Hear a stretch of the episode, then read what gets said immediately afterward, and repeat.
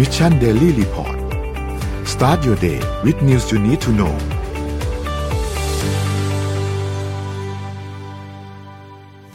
เตรียมตัวพบกับการคอลลับสุด Exclusive สำหรับแฟนๆ Mission to the Moon ปากกาลามี X Mission to the Moon 2021 Limited Edition มีทั้งแบบหัวลูกลื่นและหัวหมึกซึม ให้ทุกคนได้เก็บสะสม สนใจสามารถดูรายละเอียดเพิ่มเติมได้ที่เว็บไซต์ของ Mission to the Moon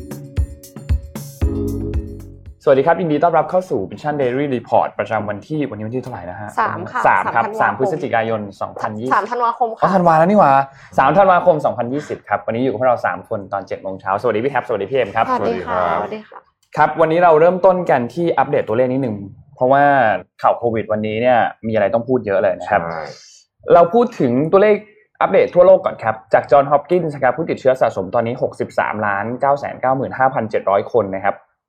ตัวเลขผู้เสียชีวิตอยู่ที่1ล้าน4 8 3 2 2 7 คน แล้วก็ตัวเลขผู้ที่รักษาหายแล้ว 41ล้าน1 5 7 2 5 7 คนนะครับ เราไปดูตัวเลขในไทยกันบ้างครับ ตัวเลขในไทยนะครับเมื่อวานนี้พบผู้ติดเชื้อเพิ่มเติม 18 คนนะครับ รวมแล้วเนี่ยสะสม 4,026 คน ผู้เสียชีวิตยังคงอยู่ที่ 60 คนนะครับ ยังไม่มีเพิ่มเติมแล้วก็เมื่อวานนี้มีรักษาหายเพิ่มเติมมาอีก 11 คนนะครับ รวมแล้วเนี่ยมี 144 คนที่กำลังรักษาตัวอยู่ที่โรงพยาบาลนะครับ ทีนี้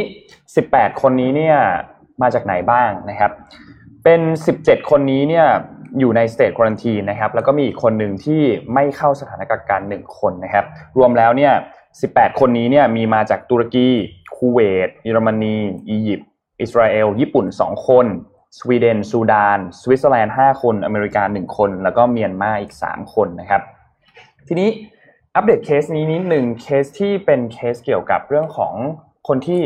ลักลอบเข้ามา ค่ะ นะครับ อืม เอ่อเรื่องของประเด็นลักลอบเข้ามาอันนี้เนี่ยค่อนข้างน่ากลัวนิดนึง อืม เล่าให้ฟังแบบง่ายๆนะครับ ก็คือเขาลักลอบเข้ามาบริเวณที่เป็นเหมือนกับพื้นที่ทางธรรมชาตินะครับ ค่ะ คือคือแอบเข้ามาทางป่านั่นแหละนะครับ อืม ซึ่งพื้นที่เหล่านี้ ไม่ เนี่ย ผ่านด่าน คือไม่ได้ผ่านด่าน คือถ้าปกติแล้วเนี่ย ถ้าใครที่อ่าจะเข้าประเทศเนี่ย ก็คือมีด่านตรวจอยู่แล้ว ค่ะ นะครับ แล้วก็ถ้าเป็นชาวต่างชาติหรือว่าเอ่อใครก็ตามที่เข้ามาจากต่างประเทศเนี่ย ยังไงก็ตามต้องเข้าสเต e ควอนตี อืม อยู่แล้ว อันนี้เป็นเรื่องปกตินะครับ แต่กลุ่มเหล่านี้เนี่ยที่เข้ามาเนี่ยเป็นกลุ่มที่ไม่ได้ผ่านสเต e ควอนตีนคือ ค่ะ เข้ามาทางพื้นที่อื่นๆนะครับ ทีนี้เนี่ยประเด็นที่สำคัญเนี่ยก็ค่อนข้างน่ากลัว เพราะว่ามาที่กรุงเทพด้วย ใช่ อืม มาที่กรุงเทพแล้วนะมีทั้งหมดหกคน ครับ ล่าสุด ที่มาที่กรุงเทพเนี่ยอาอย่างเคสที่มาจากเมียนมาเนี่ยนะครับ เป็นผู้หญิงอายุ 21 ปีนะครับ คือเข้ามาก่อนเดินทางเข้ามาทางเอ่ออำเภอแม่สายจังหวัดเชียงรายนะครับ ทีนี้เนี่ยก็เริ่มมีไข้มีเจ็บคอนะครับ แล้วหลังจากนั้นเนี่ยก็มีเรียก Grab Car นะครับไปส่งที่สนามบินเชียงราย จากนั้นเนี่ยก็ขึ้นเครื่องบินมาที่สนามบินดอนเมืองนะครับ แล้วก็นั่งแท็กซี่ไปที่คอนโดนะครับที่บริเวณย่านอุดมสุขนะครับ ซึ่งอันนี้เนี่ยก็อย่างที่เห็นเลยครับค่อนข้างอันตราย ค่ะ นะครับเพราะว่าหนึ่งเลยเนี่ยไม่มีการโอ้โหวันนี้เอฟเฟกมาแล้วนะครับเอฟเฟกมาเร็วมากซึ่งก็ไม่ได้มีการกักตัวนะครับ อืม ซึ่งเคสอันนี้เนี่ยเป็นเคสที่ทำให้ทุกอย่างเนี่ยตอนนี้ปั่นป่วนมากๆนะครับ เพื่อนเมื่อวานเจอเพื่อนที่เป็นหมอ เพื่อนที่เป็นหมอเขาบอกว่าโอ้โห แบบเคสอันนี้เนี่ยทำให้ความอันตรายมันกลับขึ้นมาสูง พอสมควรอีกครั้งหนึ่งนะครับ ทีนี้เอาอยากให้ทุกคนเตือนทุกคนก่อนเลยก็คือ ออกไปตอนนี้เนี่ยต้องใส่หน้ากาก ค่ะ จริงๆนะครับ ค่ะ แล้วก็ระมัดระวังเรื่องของสุขอนามัยให้ดีกว่าเดิมนะครับ ค่ะ เพราะว่า Social ห distancing ลายๆ หลาย ๆ คนก็เริ่มที่จะแบบว่า ละเลย อ่า อ่ะ ละเลยปล่อยเบอร์นิดนึง ค่ะ เพราะว่าอย่างที่เห็นตัวเลขในประเทศเรามันไม่ค่อยพบใช่ไหมครับ เป็น ใช่ ตัวเลขที่อยู่ในสเต e ควอนตีนส่วนใหญ่ที่เดินทางกลับมาจากต่างประเทศ แต่ว่าอันนี้เป็นเคสตัวอย่างอันหนึ่งที่ทำให้เห็นแล้วนะครับ ทีนี้ รู้สึกว่าที่พิจิตรก็มีแล้วอะค่ะ อ่า พิ ใช่ จิตร ครับ กับพิษณุโลก ถูกต้องครับมี อืม มีมีพบเยอะค่อนข้างเยอะเลยนะครับ ซึ่งเคสอันนี้เนี่ยมันส่งผลกระทบต่อหลายอันเหมือนกันนะครับ อย่างเช่น งานแสดงดนตรีงาน Big Mountain Music Festival อืม ของของปาเต้เนี่ยนะครับ อืม ก็มีนักแสดงนักร้องนะครับ หลายคนที่ตอนนี้เนี่ยแคนเซิลไปแล้ว เพราะว่าต้องกักตัว 14 วัน เพราะว่ามีไปร่วมงาน คือเขาไปเขาไปงานคอนเสิร์ตก่อนหน้านี้มาอันนึง แล้วในงานคอนเสิร์ตนั้นดันมีคนที่ติดเชื้อ ค่ะ ทางวงก็เลยออกมาประกาศเพื่อที่จะเหมือนกับว่ากักตัวนะครับ ค่ะ ซึ่งวงที่ตอนนี้เนี่ยไม่ไม่ไม่ได้ไปแล้วเนี่ยนะครับ ก็มีอิงค์วรันทรนะครับ มี Big Ass นะครับ แล้วก็มีบก y ี้ไลออน แล้วก็อีกวงหนึ่งนนท์ไม่แน่ใจว่าชื่อวงอะไรนะครับ แต่ว่ามีทั้งหมดตอนนี้มีที่ออกมาประกาศเนี่ยมี 4 วง แต่คาดว่าหลังจากนี้เนี่ยน่าจะมีออกมาประกาศอีกหลายคนนะครับ ซึ่งก็ มันสร้างผลกระทบค่อนข้างเยอะนะสำหรับ อืม สำหรับเคสอันนี้นะครับ ก็อย่างที่บอกครับตอนนี้มี 6 คนนะครับที่เข้ามาก็คือมีที่กรุงเทพพะเยาพิจิตรราชบุรีเชียงใหม่อีก 2 คนนะครับ ซึ่งผ่านเข้ามาทางช่องทางธรรมชาติที่เอ่อจังหวัดท่าขี้เหล็กเมียนมานะครับ ครับ ในกรณีนี้คิดว่าควรจะต้องดำเนินคดีอย่างเด็ดขาดเลยนะสำห ครั รับ บ ค่ะ เคสนี้เพราะว่าไม่งั้นเนี่ย เดี๋ยวมีอีก เดี๋ยวมี เพราะว่ามี รับ คนทำงานอยู่ที่อย่างเฉพาะโรงแรมที่เป็นต้นเรื่องเนี่ยที่ฝั่งท่าขี้เหล็กที่ชื่อว่าวันจีวันเนี่ย ก็มีคนไทยทำงานอยู่เป็นร้อยคนอะ ครับ อืม นะฮะเพราะฉะนั้นเนี่ยเอ่อคือถ้าเกิดว่ามันโอ้โหเรามาหลุดพลาดเพราะเรื่องนี้ก็ถือว่า ถือว่าไอ้ที่ทำมาตลอดนะ เศร้าเลยอะ นะก็ถือว่า จบกันเลย จะจะเป็นเรื่องที่แย่มาก แล้วมันมันส่งผลต่อเศรษฐกิจทันทีเลยนะฮะไม่ต้อง ครับ ไม่ต้องรอนานนะ ค่ะ ก็คือทันทีที่มีข่าวนี้ออกมาปุ๊บเนี่ย ผู้ประกอบการเอ่อโดยเฉพาะภาคเหนือ ซึ่งตอนนี้กำลังเป็นไฮซีซั o นอยู่ ครับ นะฮะก็เอ่อเนี่ยกระทบเต็มเต็มๆเลยแหละะฮะ หนักหน่วงมาก หนักหน่วงมากๆ ซึ่ง โอ้ไม่รู้จะพูดไงดีนะเคสที่ ถึง ควรจะต้องจัดการอย่างอย่างเด็ดขาด ถึงขนาดว่าจะต้องออกมาบอกว่าถ้าติดโควิดจ่ายแสนหนึ่งอะ อืม ใช่ เพื่อที่จะให้คนไม่กลัวการไปเที่ยวเชียงใหม่เชียงรายอะค่ะ ๆครับ อ๋อ แต่คนก็กลัวอยู่ดีแหละ เพราะว่า ใช่คง ใช่ ต้องกลัวอยู่ดี เออ แต่คือแบบว่าถึงขนาดว่าต้องมีมาตรการแบบเนี้ย แสดงว่าน่าจะกระทบทันที อืมประเด็นนี้เนี่ยทำให้เราเราอาจจะต้องกลับมา จริงๆจริงๆมันฟังแล้วพี่ย้อนคิดไปถึงเรื่องของใช้คำว่าความรับผิดชอบต่อสาธารณะเนาะ ค่ะ เป็นสิ่งที่สิ่งที่อาจจะต้องกลับมาคุยกันอีกว่า เราจะเอ่อทำให้เคสเป็นตัวอย่างได้ไง ว่าเฮ้ยจริงๆเราต้องพัฒนาเรื่องนี้เยอะมาก อืม กรณีแบบนี้อ่ะขออนุญาตขออนุญาตยกเดี๋ยวจะถามว่าอวยประเทศอื่นกรณีแบบนี้ไม่มีทางเกิดขึ้นที่ญี่ปุ่นแน่นอน ครับ เรามั่นใจมากต่อที่ญี่ปุ่นมีชายแดนติดกับประเทศอื่นไม่ได้เป็นเกาะก็เถอะนะสมมติสมมติว่าสมมติว่า อ่าอ่าเข้าใจ สมมติว่า ครับ นะเพราะว่าก็คือคือเขาปลูกฝังเรื่องนี้มาดีจริง ค่ะ ๆนะฮะโอเค ก็เอาเป็นว่าตอนนี้ก็ต้องกลับเข้าสู่โหมด เรามาระวังตัวแบบตอนเดือน ต้นเดือน เม สอง ษา เดือนสามอะไรอย่างเงี้ยครับ นะในช่วงเมษานะฮะก็เอ่อเดี๋ยวมาตรการต่างๆคงจะต้องกลับมาเข้มงวดมากขึ้น ตอนนี้ใครที่เอ่อเริ่มเริ่มกาดตกกันนะแบบก็ต้องเชื่อว่าหลายคนล้างมือเร็วขึ้นแล้วตอนก่อนช่วงเนี้ยไหม ใช่ครับ ก็ต้อง กลับไปล้าง มือ ยี่สิบวินะฮะ ล้างชีวิตเหมือนเดิม แฮปปี้เบอร์เดย์สองรอบครับ อืมนะครับ โอเคเอ่อข่าวต่อไปน่าจะเป็นข่าวใหญ่นะเดี๋ยวนนท์เล่าข่าวของนายกรัฐมนตรีพลเอกประยุทธ์จันทร์โอชานะฮะเมื่อวานนี้ก็สาลรฐธรรมนูญตัดสินละเรียบร้อยนะค ค รั รั บบ ก็จริงๆก็เป็นไปตามที่คาดแหละ อืม เป็นไปตามที่คาดนะครับ เดี๋ยวเราอธิบายให้ฟังนิดนึงเกี่ยวกับคดีคดีของพลเอกประยุทธ์จันทร์โอชา ซึ่งเป็นอดีตพบทบ อืม นะครับ คือคดีนี้เนี่ยพลเอกประยุทธ์เนี่ยโดนกล่าวหาเรื่องเกี่ยวกับบ้านพักหลวงนะครับ ซึ่งเราอธิบายคดีนี้ให้ฟังก่อนว่ามันมีจุดเริ่มต้นมายังไงนะครับพลเอกประยุทธ์จันทร์โอชาเนี่ยถูกแต่งตั้งเป็นพบทบนะครับ ตอนปี 2553 ค่ะ ครับ นนท์อยากให้อันนี้อันนี้มันมีบทความอยู่ในเขียนใน Workpoint Today นะฮะอันนี้สรุปแบบว่าดีมากๆ อยากให้ทุกคนเข้าไปอ่านนะครับ ซึ่งอันนี้เนี่ยคืออย่างนี้พอเริ่มต้นเนี่ยนะครับถูกแต่งตั้งเป็นผบทบแทนพลเอกอนุพงศ์เผ่าจินดาใช่ไหมครับหลังจากนั้น 1 เดือนเนี่ยพลเอกประยุทธ์แล้วก็ครอบครัวเนี่ยก็ย้ายไปที่บ้านพักใช่ไหมครับในกรมทหารราบที่ 1 รักษา อืม พระองค์นะครับ ที่ตรงวิภาวดีอะ นะครับ อืม ทีนี้เนี่ยบ้านพักทหารอันนี้เนี่ยก็เป็นเป็นเป็นปกติอยู่แล้ว เป็นบ้านพักที่จัดเตรียมไว้ให้กับผู้นำกองทัพ ครับ ค่ะ ผู้นำกองทัพคนอื่นๆเนี่ยพอขึ้นมาเป็นผู้นำเป็นผบทบปุ๊บอ่ะก็จะมีบ้านพักที่จัดให้ อืม นะครับทีนี้เนี่ยพลเอกประยุทธ์เนี่ยก็อยู่มาตั้งแต่ปี 2553 ใช่ไหมครับ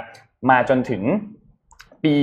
57 ที่พลเอกประยุทธ์เกษียณ ตอนนั้นเนี่ยก็ยังอยู่ต่อมาจนถึงปัจจุบันนะครับ รวมแล้วเนี่ยเป็นระยะเวลา 10 ปีนะครับ ทีนี้เนี่ยมันเรื่องมันเกิดขึ้นตอนช่วงต้นปีที่ผ่านมาครับ อืม ทางด้านฝ่ายค้านเนี่ยนะครับคุณสมพงษ์อมรนิวัฒน์ซึ่งเป็นหัวหน้าพักเพื่อไทยเนี่ยได้มีการยื่นคำร้องครับบอกว่าพลเอกประยุทธ์จันทร์โอชาเนี่ยใช้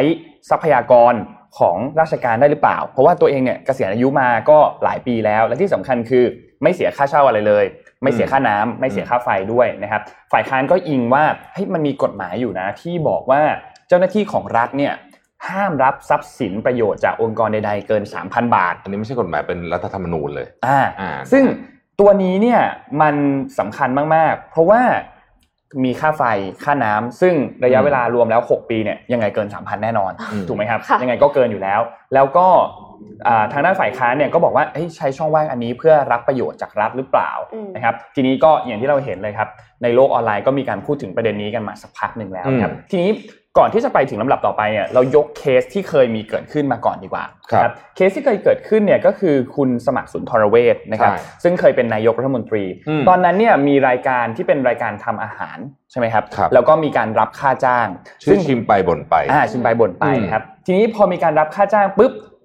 ก็สุดท้ายแล้วเนี่ยก็มีการเอาไปตัดสินที่ศาลรัฐธรรมนูญนะครับ ซึ่งศาลรัฐธรรมนูญตอนนั้นเนี่ยก็มองว่าเป็นการรับประโยชน์จากองค์กรอื่นในฐานะนายก ซึ่งเกิน 3,000 บาทแน่นอนนะครับ ทีนี้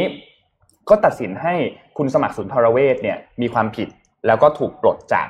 นายกรัฐมนตรีนะครับ อืม ทีนี้การถูกปลดจากนายกรัฐมนตรีเนี่ยไม่ใช่แค่ไปแค่พลเอกประยุทธ์นะสมมตินะ อืม ไปทางคณะ ใช่ ครมนะครับ แล้วก็จะเข้าสู่ลำดับการเลือกตั้งนายกใหม่ อืม แล้วก็ตั้งครมใหม่นะครับ ทีนี้เนี่ยก็มีการส่งเรื่องเข้าอ่าให้สารรัฐธรรมนูญเนี่ยรับไต่สวนนะครับ แล้วก็เริ่มกระบวนการวินิจฉัยคดีนะครับ ซึ่งก็ใช้เวลาประมาณ 1 เดือน ยื่นไปต้นเดือนพฤศจิกายนนะครับ แล้วก็มีการประกาศผลเมื่อวานนี้อย่างที่เราทราบนะครับ อืม ทีนี้เนี่ยประเด็นอันนี้มันเป็นอย่างนี้ทำไมถึงมีการอนุญาตให้พลเอกประยุทธ์ยังอยู่ได้ อันนี้ยังไม่ใช่คำอ่าคำวินิจฉัยของศาลนะครับ แต่เป็นทางด้านกองทัพออกมาบอกนะครับเอ่อพลเอกอภิรัตคงสมพงษ์เนี่ยอดีตผบตรผบทบเนี่ยนะครับเขาก็บอกว่า ผู้มีสิทธิ์เข้าพักอาศัยต้องเป็นผู้บังคับบัญชาขั้นสูง หรืออดีตผู้บังคับบัญชาชั้นสูงของกองทัพบบกที่ยังคงทำคุณประโยชน์ให้ประเทศชาติ ซึ่งพลเอกประยุทธ์เนี่ยถือเป็นบุคคลสำคัญระดับประเทศ และเป็นอดีตผู้นำกองทัพบบก อืม ถ้าหากว่าพักอยู่นอกเขตทหารจะทำให้เกิดความยากลำบากในการรักษาความปลอดภัย จึงอนุมัติให้เข้าพักอาศัย แล้วก็ให้การสนับสนุนอันอื่นๆนี่นนท์โค้ดคำพูดของพลเอกอภิรัตน์มาเลย นะครับซึ่งทีนี้เนี่ยก็เป็นคำอธิบายจากทางด้านของกองทัพบบกใช่ไหมครับสื่อมวลชนก็มาวิเคราะห์กันว่า เอ๊ะสารรัฐธรรมนูญกับกฎของรัฐธรรมนูญกับอีกอันหนึงคือของฝั่งของกองทัพบบกสารรัฐธรรมนูญก็ต้องมีการพิจารณาว่าจะใช้อันไหน เพราะว่าถ้าสมมติว่าเราตีความตามสารรัฐธรรมนูญก่อนนะ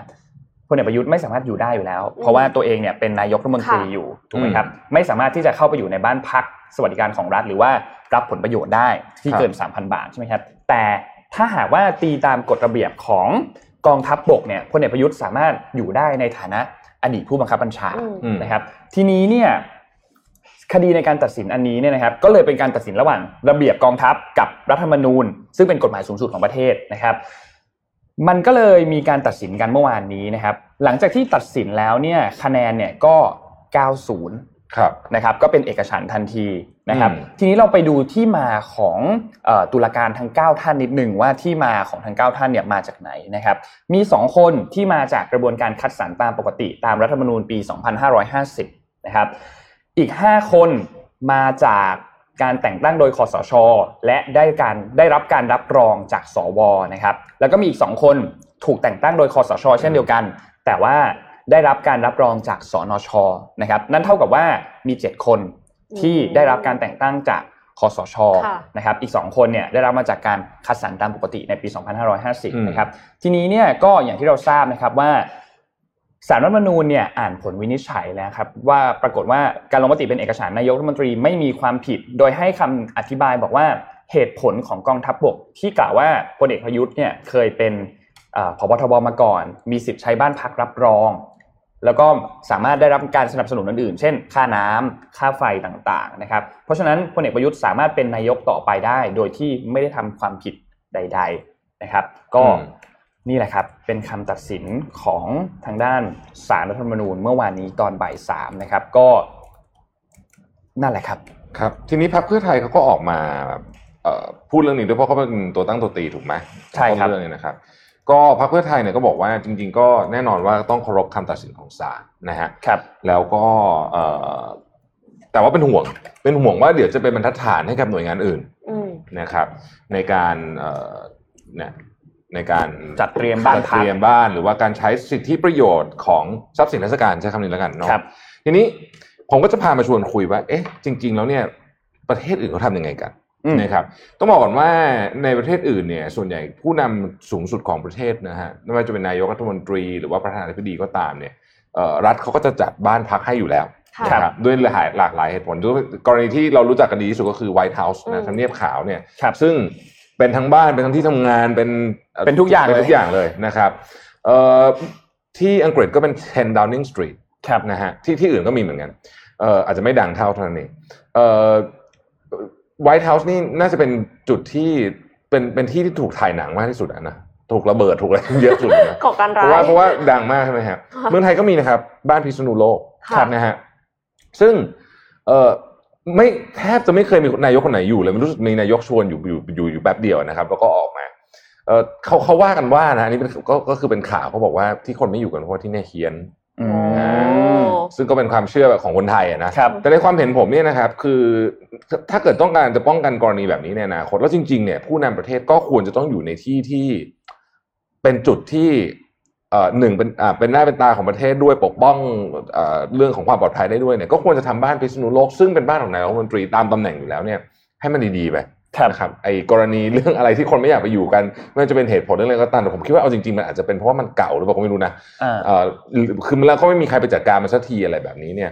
ก็ควรจะจัดการให้มันเรียบร้อย ครับ ค่ะ แล้วก็จริงๆก็ทำเหมือนไวท์เฮาส์ประธานาธิบดีเลยก็ได้ อืมใช่ครั ว่า บ คุณก็คุณเป็นพวกคุณก็ย้ายเข้ามาอยู่ที่นี่ ครับ นะฮะ พอหมดวาระก็ หมดวาระก็ไป ย้ยออก็คนต่อไปมาแทน เออแล้วมันก็ง่ายแล้วมันก็จะเป็นสถานที่ที่เป็นเอ่อมีความเป็น institution อะผมว่า ครั นะ บ แล้วก็เราก็ผมว่าก็ก็ถือเอ่อโอกาสนี้จะเป็นโอกาสที่ดีในการจัดการ แล้วก็เรื่องความปลอดภัยเรื่องอะไรก็คือเรื่องความปลอดภัยเนี่ย คือเอาจริง ๆ แล้วเนี่ยที่ผ่านมาเนี่ยในอดีตเนี่ย นายกรัฐมนตรีหลายคนของเราเนี่ย อยู่บ้านพักส่วนตัวใช่ไหมบ้านพักตัวเองใช่ไหมเออรักษาความพยายากเหมือนกันนะ อ่า ใช่ คือคือเป็นคือเห็นเจ้าหน้าที่แล้วรู้สึกว่าโอ้โหเหนื่อยอ่ะ ม แต่ถ้าเกิดว่าคุณดีไซน์มาเนี่ยอย่างบ้านพิษณุโลกเนี่ยก็ดีไซน์ความปลอดภัยมาเลย ครับ ว่าเป็นยังไงทุกอย่างเป๊ะๆๆๆเนี่ยเอ่ออย่างอย่างกรณีผมจำได้สามเคส เคสที่หนึ่งคือบ้านของของนายกชวน ซึ่งอยู่ซอยหมอเหลงเล็กมากนะก็อื้อหือตำรวจตำรวจต้องคือมีอะไรก็ปิดซอยตลอดอ่ะ ใช่ คนในนั้นคนในซอยนั้นก็คือคุณชินกับการปิดซอยบ้านของเอ่อคุณอภิสิทธิ์ ครับ ค่ะ ก็อยู่ในซอยซึ่งแบบพลุกพล่านมากๆ ครับ แล้วก็มีอะไรก็ก็จะต้องปิดซอยเหมือนกันมีม็อบมีอะไรคือหรือหรือแม้แต่คือคือนึกออกไหมคือคือผู้ มัน นำ ก็ ประเทศ ยาก ก็ต้อง อืม เขาก็ต้องมีการรักษาความปลอดภัยพอสมควรเนี่ยนะเอ่อบ้านของคุณยิ่งรักษณ์ดีขึ้นมานิดนึง เพราะว่าตรงนั้นเนี่ยเอ่อมันไม่พลุกพล่านจอแจเท่าบ้านคุณอภิสิทธิ์นะแต่ก็นี่แหละ อืม ก็จะมีชู้ตลอด ก็มันก็คือเป็นปัญหามาตลอด อืมอืมอืมเพราะฉะนั้นเนี่ยผมคิดเลยคิดว่าก็ควรจะต้องเอ่อให้ทุกคนน่ะไปอยู่ที่บ้านพิษณุโลกนี่แหละแล้วมันก็จะควบคุมเรื่องของห้องสื่อ press room อะไรได้ง่ายด้วย ค่ะ นะฮะก็เป็นเหมือนกับเป็นที่ออฟที่ทำงานไปด้วย ครับ นะครับแล้วก็เรื่องของความปลอดภัยก็จะได้ไม่ต้องห่วงเราไม่จำเป็นจะต้องให้คนเอ่อคือไม่ไม่ต้องไปอยู่ในค่ายเพราะนี่นี่นี่มีคอมเมนต์หนึงผมชอบมากเลยบอกเขาบอกว่าปกติเนี่ยนายกคนอื่นเนยจะกลัวจะกลัวค่ายทหาร ไม่มีใครอยากมาอยู่ใกล้นะ แล้วแล้วแล้วของพลเอกประยุทธ์รอบนี้เนี่ยคือปกตามปกติแล้วเนี่ยนักข่าวจะไปรอหน้าบ้านนายกกันตลอดเลย ใช่ใช่ใช่ใช่ ทุกบ้านเลย อันนี้ไปไม่ได้ อ่าอันนี่ไปไม่ได้เพราะเข้าไปไม่ได้ อ่า เข้าไปในเข้าไปในเอ่อค่ายทหารไม่ได้ อืม นะครับ ครับ ค่ะ ก็นั่นแหละครับ โอเค เป็นคดีที่เกิดขึ้น แล้วก็มีกา ค ร รับ ตัดสินโดยสารรัฐธรรมนูญเมื่อวานนี้นะครับ แล้วก็เมื่อวานนี้ก็นงขอบโยงไปเรื่องม็อบต่อเลยแล้วกัน อืม เพราะว่าเมื่อวานม็อบม็อบเมื่อวานนี้ก็อย่างที่เห็นไปที่ห้าแยกรัดพร้าวใช่ไหมครับ แล้วก็มีความเดือดดาลพอสมควร เพราะว่าจากคำตัดสินที่ออกมานะครับ ก็สร้างความไม่พอใจต่อผู้ชุมนุมนะครับ แล้วทีนี้เนี่ยผู้ชุมนุมก็มีการชุมนุมกันหนักหน่วงพอสมควรนะครับ เมื่อวานนี้แล้วก็รู้สึกว่าจะมีการประกาศยุติการชุมนุมเนี่ยตอนประมาณเที่ยงคืนเกือบ อืม เกือบเที่ยงคืนครึ่ง ครับ นะครับ ซึ่งก็อย่างที่เราเห็นเลยครับ อืม เพราะว่ามีเรื่องนี้ประเด็นประเด็นคือประเด็นของเรื่องการเมืองปีนี้เนี่ย ร้อนแรงมาก เดือดมากจ ก่อน ริง ก่อนเราจะไปดีฟไมล์ของน้องเอ็มเนี่ยนะอยากจะเอ่ออันนี้ก็เป็นข่าวหนึ่งที่ก็เป็นข่าวการเมืองที่สำคัญเหมือนกันก็คือเอ่อนักเคลื่อนไหวทางการเมืองเอ่อคนสำคัญคนหนึ่งของโลกคือโจโฉบอกเนี่ย อ่าครับ แล้วก็แล้วก็แล้วก็ต้องบอกว่าเป็นเพื่อนเขาเนี่ยนะฮะแอคเซสโชแล้วก็ก่อนอันนี้ก็คืออีวานลัมเนี่ย ครับ ถูกตัดสินจำคุกนะครับแตกต่างกันไปแต่ว่าของโจโฉวองเนี่ย 13 เดือนกับอีก 15 วันนะฮะก็คือ 13 เดือนครึ่งอะนะฮะ ครับ เอิ่มในข้อหาของการชุมนุมเมื่อปีที่แล้ว 2019ครับ นะครับ ซึ่งเรื่องนี้เนี่ยต้องบอกว่ามี Impact สูงมากในเชิงการเมืองระหว่างประเทศ เพราะว่าตอนนี้เนี่ยต้องบอกว่า คือตอนนี้เนี่ยมันเป็นช่วงของการร่างนโยบายของรัฐบาลทรัมป์เอ้ยไม่ใช่ไม่ใช่ไปละรัฐบาลไบ ไบ เด เด น น นะครับ กับเอ่อกับจีน อ่า ใช่ ใช่ ครับ ดี๋ยวมี เรื่องนี้ พูดถึ เรื่อง ด้วย นี้เนี่ยอย่าลืมนะครับว่าโจโฉวองนี่เคยไปพูดที่สภาคองเกรสเลยนะครับ อ่าคือแบบเอ่อเบอร์นั้นเลยนะฮะเพราะฉะนั้นเนี่ยเรื่องนี้จึงเป็นเรื่องที่ sensitive sensitive มากๆนะครับ แล้วก็เอ่อหลายนักวิเคราะห์หลายคนเนี่ยบอกว่าเฮ้ยมันจะไปจุดจุดจุดประเด็นเรื่องของความขัดแย้งให้มันเข้มเข้มข้นขึ้นไปอีกหรือเปล่านะครับ เอ่อขออีกหนึ่งข่าวขออีกหนึ่งข่าวเดี๋ยวเดี๋ยวเดี๋ยวเดี๋ยวจะเดี๋ยวจะเดี๋ยวเพราะน้องเอ็มจะยาวเลยใช่ไหมอ่ะ ค่ะ นะฮะโอเค เมื่อวานนี้มีดีลสำคัญ เมื่อวานก่อนเมื่อวานก่อนมีดีลสำคัญนะครับ ก็คือ Salesforce นะฮะ ค่ะ ซื้อ Slack Slack นะครับเอ่อซึ่งต้องบอกว่าการซื้อ Slack ครั้งนี้เนี่ยซื้อที่ราคา 27,000เจ็ดเอ่อ27,700 ล้านเหรียญ ครับ ซึ่งถือว่าแพง ค่ะ เพราะว่า Slack เนี่ย revenue ปีหนึ่งยังไม่ถึงพันล้านเหรียญเลย อืม นะฮะจริงๆขาดทุนด้วยซ้ำมาปีควอเตอร์ไตรมาสที่แล้ว ทีนี้เอ่อ CEO ของ Salesforce เนี่ยก็ออกมาให้ข่าววันก่อนผมฟังเอ่อฟังเขาคุยกับ CNBC มันเขาบอกว่า อันนี้เป็นเป็นเอ่อ match make in heaven เลยนะ คือเหมือนว่าเป็นเป็น match ที่ดีมากอะนะฮะ แล้วก็ positive สุดๆเลย Salesforce เนี่ยเอ่อซื้อ Slack เนี่ยนะครับ เป็นคุณคุณมาร์คเบนอฟเนี่ยผู้ผู้ก่อตั้ง Salesforce เนี่ยนี่เป็นดีลที่ 60 แล้วนะ อืม คือคือซื้อมา 60 ดีลแล้วนะ ครับ ซื้อซื้อหมดเมิร์เนี่ยมา 60 อันแล้วนะฮะ คือเป็นคนที่แบบชช้อปปิ้งเก่งมากเอาไว้ว่าอย่างนี้เลยเขาบอกว่าคือตัวจริงๆเซลฟอร์สเนี่ยมันมันทำได้หลายอย่าง แต่อันหนึ่งที่ฟีเจอร์ที่สำคัญก็คือการการขายและดูแลลูกค้าถูกไหม ค่ะ ผ่านผ่านผ่านเอ่อซอฟต์แวร์เนี่ยเขาบอกว่าดีลของการซื้อ Salesforce กับ Slack เนี่ยมันทำให้เห็นชัดเจนเลยว่า การทำงานโดยโดยรีโมทเนี่ยมันทำได้จริง ๆ เพราะว่าดีลนี้ทั้งหมดที่เกิดขึ้นเนี่ยนะไม่มีใครเจอหน้ากันเลย ครับ เอาลองนึกภาพตามเออมันก็จริง ใช่ใช่ใช่ไม่มีใคร ดีล เจอ ขนาด เลย 27,700 ล้านเหรียญเนี่ยเกิดขึ้นโดยไม่มีใครเจอหน้ากันจริงๆเลย เป็นวิดีโอคอนเฟรนซ์อย่าง เป็นวิเงี้ย ดีโอคอนเฟรนซ์อย่างเดียวเพราะฉะนั้นเขาบอกว่าเนี่ยเห็นไหมอนาคตของการทำงานเนี่ยมันทำได้ เพราะว่าเพราะว่า ขนาด ขนาดนิ้วขนาดนิ้วใหขนาดใหใหญ่ญ่ ญ่ขนาดนี้ นะฮะ ทำได้เลย อืมมันยังทำได้เลยเนี่ยนะครับ เพราะฉะนั้นคนคนที่หนาวๆร้อนๆที่สุดตอนนี้ก็น่าจะเป็น Microsoft ครับ คือนี่ก็คือเป็น direct competition กับ Microsoft เลยนะฮะ แล้วก็ต้องบอกว่า Slack เนี่ยเอ่อในหมู่วงการ corporate ค่อนข้างได้รับความนิยมมาก เหตุผลเพราะว่าเหตุผลสำคัญเลยนะ คือมันเชื่อมต่อกับ enterprise software อื่นได้ดี อืม เช่นคุณจะไป integrate กับ Asana integrate กับอะไรอย่างเงี้ยมันจะง่าย เทรลโล แต่ตัวอื่นเนี่ยก็จะมีปัญหาเยอะกว่านะนะฮะก็ต้องยอมรับว่า Slack เนี่ยเขาเขาค่อนข้างที่จะเก่งเรื่องนี้จริงๆนะครับอีกอันหนึงอ่ะมีคนคอมเมนต์มาพอดีเลยนะฮะ Grab กับ Gojek นี่ก็มีข่าวว่ากำลังจะคุยเรื่องดีลเมอร์เจอร์กันอีกแล้วนะครับเพราะว่า SoftBank เป็นคนโบรกเกอร์ดีลนี้ให้นะฮะ อืม อันในๆเรื่องเอาเมอร์เจอร์เดี๋ยวผมเล่าอีกเมอร์เจอร์หนึ่งอีกเมอร์เจอร์อีกอันหนึงเนี่ยเป็นเมอร์เจอร์ที่ใหญ่ที่สุดของปีนี้นะครับคือ S&P ครับ S&P Global เนี่ยไปซื้อ I IHS Market นะครับซึ่งเป็นอาอารมณ์ทั้งหมดในยอารมณ์ประมาณรูมเบิร์กอะคือเป็นบริษัท Information นะครับ ซึ่งตอนนี้เนี่ยการที่ S&P ไปรวมกับ IHS เนี่ยจะทำให้ Sizing เนี่ยใกล้เคียงกับรูมเบิร์กนะครับดีลนี้มูลค่า 44,000 ล้านเหรียญถือว่าเป็นดีลที่ใหญ่ที่สุดละของปี 2020 นะครับเอ่อเป็นแต่เป็นแต่เป็น all stock deal นะคือเป็นแลกหุ้นกันอะไรแบบเนี้ยนะฮะเอ่อประเด็นที่มันน่าสนใจอยู่ตรงนี้ครับ หลายคนค่อนข้างจะกังวลว่า เฮ้ย ตอนนี้เนี่ยมันมีเอ่อผู้ให้ information นะที่เป็น reference point เนี่ย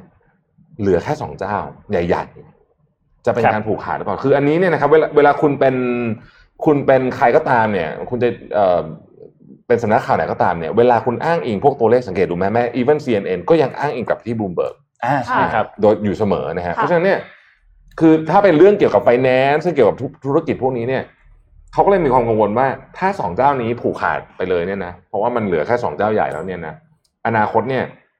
มันจะทำให้สมมุติว่าเอ่อต้องการให้ตลาดของโลกเนี่ยมันเทไปทางตะวันตก หรือหรือประเทศไหนสักประเทศหนึ่งมันก็จะทำได้ง่ายขึ้น ครับ อ่าเพราะ information ทั้งหมดมันเทไปทางนั้นนะครับนี่ก็เป็นสิ่งที่คนกังวลกัน แต่ก็ก็ดีลนี้ก็คิดว่าก็ผ่านนะไม่มีอะไรนะฮะจบไปแล้วนะครับอ่ะ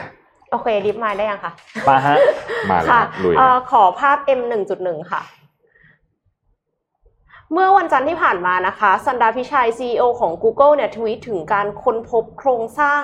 การพับตัวของโปรตีนค่ะ โดย AlphaFold AI นะคะ ซึ่ง AlphaFold AI เนี่ยเป็นของ DeepMind DeepMind เป็นสตาร์ทอัพที่ Google ไปซื้อมานะคะ แต่ว่าถ้าพูดว่า DeepMind หลาย ๆ คนอาจจะไม่รู้จัก แต่ถ้าพูดว่า AlphaGo เนี่ย ใช่ ทุกคนน่าจะเคยได้ยิน ใช่ ว่าอัลฟาโกเนี่ยเป็น AI ที่เคยเล่นโกะชนะมนุษย์มาก่อน อืม แล้วก็แต่ว่าตอนเนี้ยอัลฟาเอ่อดีฟไมเนี่ยพัฒนาอัลฟาโฟลซึ่งมาทำนายโครงสร้างของโปรตีนนะคะ ขอภาพถัดไปค่ะ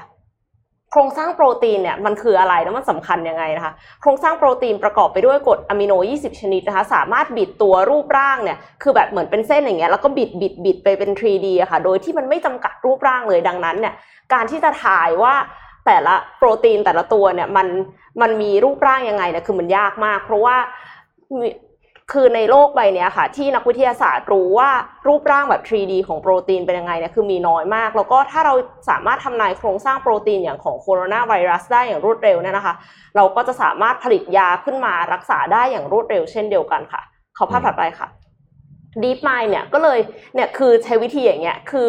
สร้าง AI คือแบบโค้ด คือดูแบบดูไม่ใช่ชีวะหรือว่าเคมีเลยอะค่ะ ดูใช้เทคมาก แต่ว่าสามารถที่จะสร้างอัลฟาโฟซึ่งเป็น AI ที่พัฒนาเรื่องของคือการใช้ฐานข้อมูลโปรตีน 1 7 0 0 0 0 รายการนะคะ มาหาแพทเทิร์นแล้วก็ทำนายว่าโปรตีนต่างๆ เนี่ยมันจะโฟลไปในแบบไหน แล้วก็ลำลำดับการใช้กรดอะมิโนจะเป็นยังไงอะนะคะ ครับ แล้ว DeepMind เนี่ยก็ลงแข่ง CSAP ค่ะ ซึ่งเหมือนเป็นการเหมือนเป็นโอลิมปิกของการทำนายโครงสร้างโปรตีนนะคะเขาลงแข่งมาตั้งแต่ปี 2018 แล้วค่ะ โดยการแข่งขันเนี้ยเป็นการนำโครงสร้างโปรตีนที่เพิ่งมีการทดลองหาโครงสร้างใหม่ๆมา แล้วก็เป็นโจทย์ให้ผู้เข้าแข่งขันทำนายจากลำดับกรดอะมิโนค่ะ